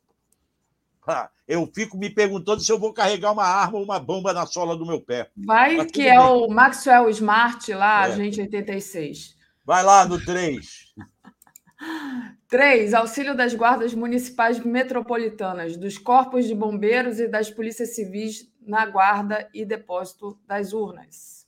Com isso, você retira parte da responsabilidade dos exércitos. Porque hoje a guarda, transporte dessas urnas é feita com auxílio do Exército, principalmente nas áreas mais longínquas, na Amazônia. E aí eles ficam achando que fazem isso, se sentem no direito de dar palpite. Vamos para o quatro. É... quatro. Elaboração de um manual de procedimento operacional geral para os períodos eleitorais. Isso para evitar aquelas dúvidas constantes de isso pode, isso não pode. Tá? cinco. Verificação de possível alteração de locais de votação que estejam hoje em locais críticos. Aqui no Rio, você tem bairros dominados pela milícia, que a milícia controla é, o resultado da eleição para saber se aquele bairro que ela domina votou a favor do candidato A ou candidato B. Se você misturar eleitores daquele bairro com de outro bairro, isso é uma ideia do Marcelo. Não foi isso que estava lá, não. Não sei se é isso que falaram lá. Mas se você misturar, esse controle fica mais difícil. Além do que, ele está propondo que se tire de áreas conflagradas as zonas eleitorais que estão ali. Eu não sei da viabilidade disso ou não, mas é uma ideia. E, por último... Por último, é, o seis, né? Aprimoramento de reuniões preparatórias aos pleitos eleitorais para melhorar a atuação integrada. Pois é, então vocês vejam que esse, essa reunião de ontem, que o Mourão foi contra, que o Ratinho não mandou representante, que o governador de Santa Catarina não mandou representante, foi uma reunião de trabalho. E essa mesma polícia militar que estava lá ontem acabou indo conversar com o grupo de justiça, e vocês já falaram disso em, o... em outros momentos. Eu não ouvi a entrevista, porque ontem eu estava cuidando de, da, da... de outras questões aqui. Marcelo está travando, vamos ver se ele volta. Enquanto o Marcelo não volta, deixa eu Bom. agradecer aqui. Oi, Marcelo, vai, você travou. Agradece. Deixa eu agradecer aqui ao Gilberto Cruvinel, que diz assim: Auler tem que ter também previsão orçamentária para transporte gratuito dos eleitores. Bem lembrado, Gilberto. Tarcísio Pena: Jair Bolso Cheio é um ganancioso crônico, só pensa em dinheiro, seja legal ou ilegal. Mas é falou e o Gilberto sobre a previsão é, para os transportes públicos gratuitos. Tem também. que ter, isso, isso tem que ter uma lei já. Brasil nacionalizando. São concessões. Transporte público é concessão. Concessão tem que ter seu, seu, sua participação nas decisões cívicas. Eu não sei nem se precisa remunerar a empresa de ônibus por ela funcionar um domingo ou dois domingos sem cobrar a passagem. É, devia ser serviço à nação, né? Eles já lucram é, demais. Tem que entrar na concessão isso. Tem que entrar isso. Tirar pedágio no dia de eleição. Se a pessoa provar que tem que passar no pedágio para votar, tem que passar de graça. Tirar o valor da barca aqui no Rio, dos trens urbanos. Isto são concessões. Concessões têm que ter a sua parte da civilidade na briga pela democracia. Uhum. E acho que o, que o Alexandre de Moraes... Aliás, eu vou procurá-lo quando eu for para Brasília semana que vem, para saber justamente que medidas serão tomadas nesse lado. Ok? Eu acho que é muito, foi muito importante essa reunião, que pouca gente, poucos jornais estão dando atenção. O Caio Junqueira trouxe à tona isso. E são ideias importantes. Podem ser discutidas, apreciadas, jogadas, mas são ideias importantes a serem levadas adiante para as próximas eleições. Aí eu concluo a minha participação sobre Alexandre de Moraes. E aí, oh, Daphne, eu peço autorização a vocês e peço a você para ver se consegue botar um videozinho que eu mandei aí. Não posso, não posso. Vídeo não tem condição. Mas esse vídeo é, é, é lá da, do, do, do exemplo dos japoneses na, na Copa. Não tem não nada. Não pode, Marcelo. Eu é. teria que ter pedido autorização. Não... Vídeo é complicado, né? A, a, gente tem, a gente assinou aqui uma coisa dizendo que vídeo tem que pedir autorização antes. Num jogo da Copa do Mundo, um daqueles árabes lá ficou impressionado com os japoneses. O jogo não era do Japão, era um outro jogo qualquer. O jogo acabou. O cara diz assim, algo que me comove, eu nunca vi isso.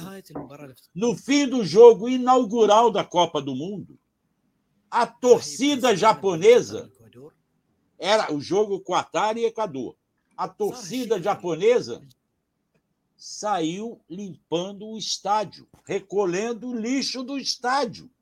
É muito legal. Colocando em sacos plásticos tudo que os outros torcedores deixaram. Copo, garrafa. Limparam o estádio. Aí, quando foram ajudar, disse, não precisa. E aí o cara, o, o, o árabe lá, assustado, disse, por que estão limpando? Uma coisa que não foram vocês que fizeram. A resposta foi, nós nunca deixamos lixo. O japonês nunca deixa lixo para trás. Isso é civilidade. Deixa eu só responder a Marta aqui, que as pessoas às vezes não sabem como é que funcionam as coisas aqui, né? A gente está sob censura, a gente tem uma série de coisas que a gente não pode passar, vídeo é uma delas, eu só posso passar vídeo aqui com autorização. Então, a Márcia está dizendo, todos os apresentadores exigem, exibem pequenos vídeos, só você que não, Daphne. Eu exibo também, desde que seja previamente autorizado, é. né? Então, como Esse eu não pedi autorização desse anteriormente, por isso, Marta, eu não estou passando esse vídeo, mas eu sempre que posso passar vídeo, eu passo. Mas, enfim, não é nada demais esse vídeo que o Marcelo é, é. mandou. Ele já narrou aí. Então, eu vou terminar aqui, Marcelo, com uma foto que você me mandou, que eu é poderia da... ser é a foto Copa. da minha janela. Poderia ser a foto da minha janela. Não é, tá? Mas poderia ser a foto da minha janela. Então, tá aí, olha. Essa é para a Copa. Daqui a pouquinho a gente tem o nosso jogo aí. Eu já fiz o meu bolão. Deixa eu colocar aqui... É, a, deixa eu colocar aqui o bolão para vocês participarem, tá aí, olha, participe do bolão dois quatro sete em bit ponto l y barra copa dois quatro sete, eu já fui lá fazer o meu, então por favor, faça lá o seu bolão, quem ganhar vai ganhar uma viagem paga pelo dois quatro sete, vai ser muito legal. Então, ah, a Marta gostou do comentário da ban- na bandeira. Também, eu também gostei. Poderia ser aqui do meu, da minha casa. Não é, gostei da ideia, tá? Acho que eu não vou cometer esse exagero de botar a bandeira na, na minha janela, mas eu gostei de ficar bem especificado, porque às vezes a gente entra, né, gente, em algum local assim, e tá aquele monte de bandeira do Brasil, você toma aquele susto, até você cair a ficha que é para a Copa, você toma aquele susto, né? Dá vontade de sair correndo. E alguém está perguntando, qual é o Pix de vocês? Está aqui, olha, em cima de mim... Ah, não, deixa eu voltar aqui. Está aqui em cima de mim, pix arroba brasil dois quatro sete ponto com ponto b r. Marcelo, chegamos aqui ao final. Considerações finais em um minuto, Marcelo. Você ainda tem um minuto para considerar isso. Aí, se quiser considerar. Eu, eu vou esperar o resultado da Copa, que vocês... Vejam. Eu não sei se eu vou ver o jogo ou não. Vou decidir ainda se eu tenho outras coisas para fazer ou não. É, vou tentar ver a decisão desse juiz aí que acabou beneficiando o cara da Polícia Rodoviária Federal, tá? E aí vamos ver se amanhã, sexta-feira, depois de um dia de Copa, eu acho que aí vai amenizar. A Tereza vai poder estar com vocês novamente no Bom Dia. Obrigado, Daphne. Obrigado, comunidade, por me aturar mais um dia aqui. Vamos em frente. Imagina, Marcela, é um, é um prazer estar aqui com você. Só dizendo, né? É, só, só terminando aqui, dizendo que a gente tem que ficar de olho aquelas negociações do, do Congresso é, sobre a P E C do Bolsa Família. Travou, né? Ficou para a semana que vem, como disse ontem aqui no, no dois quatro sete, no Boa Noite, Zé Guimarães, né? Por quê? Porque hoje, os dois dias que faltam para essa semana, hoje tem jogo. E amanhã, sexta-feira, Congresso fechado. Então, mais uma semana que a gente ainda não tem essa definição da P E C do Bolsa Família. E a gente tem que ver isso. Porque se, se não conseguir resolver esse, essa dificuldade aí, o, o governo... Vai resolver, vai... Daphne, vai resolver. Vai resolver, né? O problema é que o Centrão quer pressionar para todo ano ser obrigado a fazer uma negociação dessa, tá, e ela vai, ele vai ganhar. Mas vai, vai resolver, você vai ver, porque o Centrão também não vai negar aprovar a P E C para não ser responsável por não pagar seiscentos reais do auxílio é. do, do, do... Como é que Bolsa, não é? Bolsa Família. Bolsa Família. Bolsa Família. Vou voltar a chamar Bolsa Família. Gente, agora, olha, dez horas, Helena e Mário Vitor, Transição, Conspiração, convidado Jefferson Miola, às onze horas, Giro das onze, Moraes impõe multa histórica ao P L, treze horas, Antígona, com Laurence Flores Pereira e Kathleen Rosenfield. Às catorze horas, Bolsonaro precisa ser condenado com provas para o Brasil seguir adiante, diz historiador. quinze horas, panorama, os interesses e as negociações da Copa do Catar. quinze e trinta, eu volto aqui com vários companheiros do dois quatro sete, Nego Tom, Andréia. Eu acho que todo mundo deve entrar. Acho que a Camila, a França vai entrar, não sei se a Dai vai entrar, quem mais vai entrar, mas muita gente vai estar aqui numa segunda tela para transmitir o Brasil e Sérvia. Então, quinze e trinta, tá, gente? Não esqueça, vai ser muito divertido. dezoito horas, Léo Quadrado, dezoito e trinta, Boa Noite dois quatro sete, vinte e uma horas, é, tem a live sobre a Copa falando do jogo do Brasil, vinte e duas horas o dia em vinte minutos e vinte e três horas, live do Conde. Marcelo, brigadão, foi muito Obrigado legal estar aqui com você. Obrigado e a gente a vai se falando. Valeu. Deixa eu... Um beijo para a comunidade toda. Bom dia e bom jogo para todo mundo. Beijo. três a um, hein, gente? Valeu.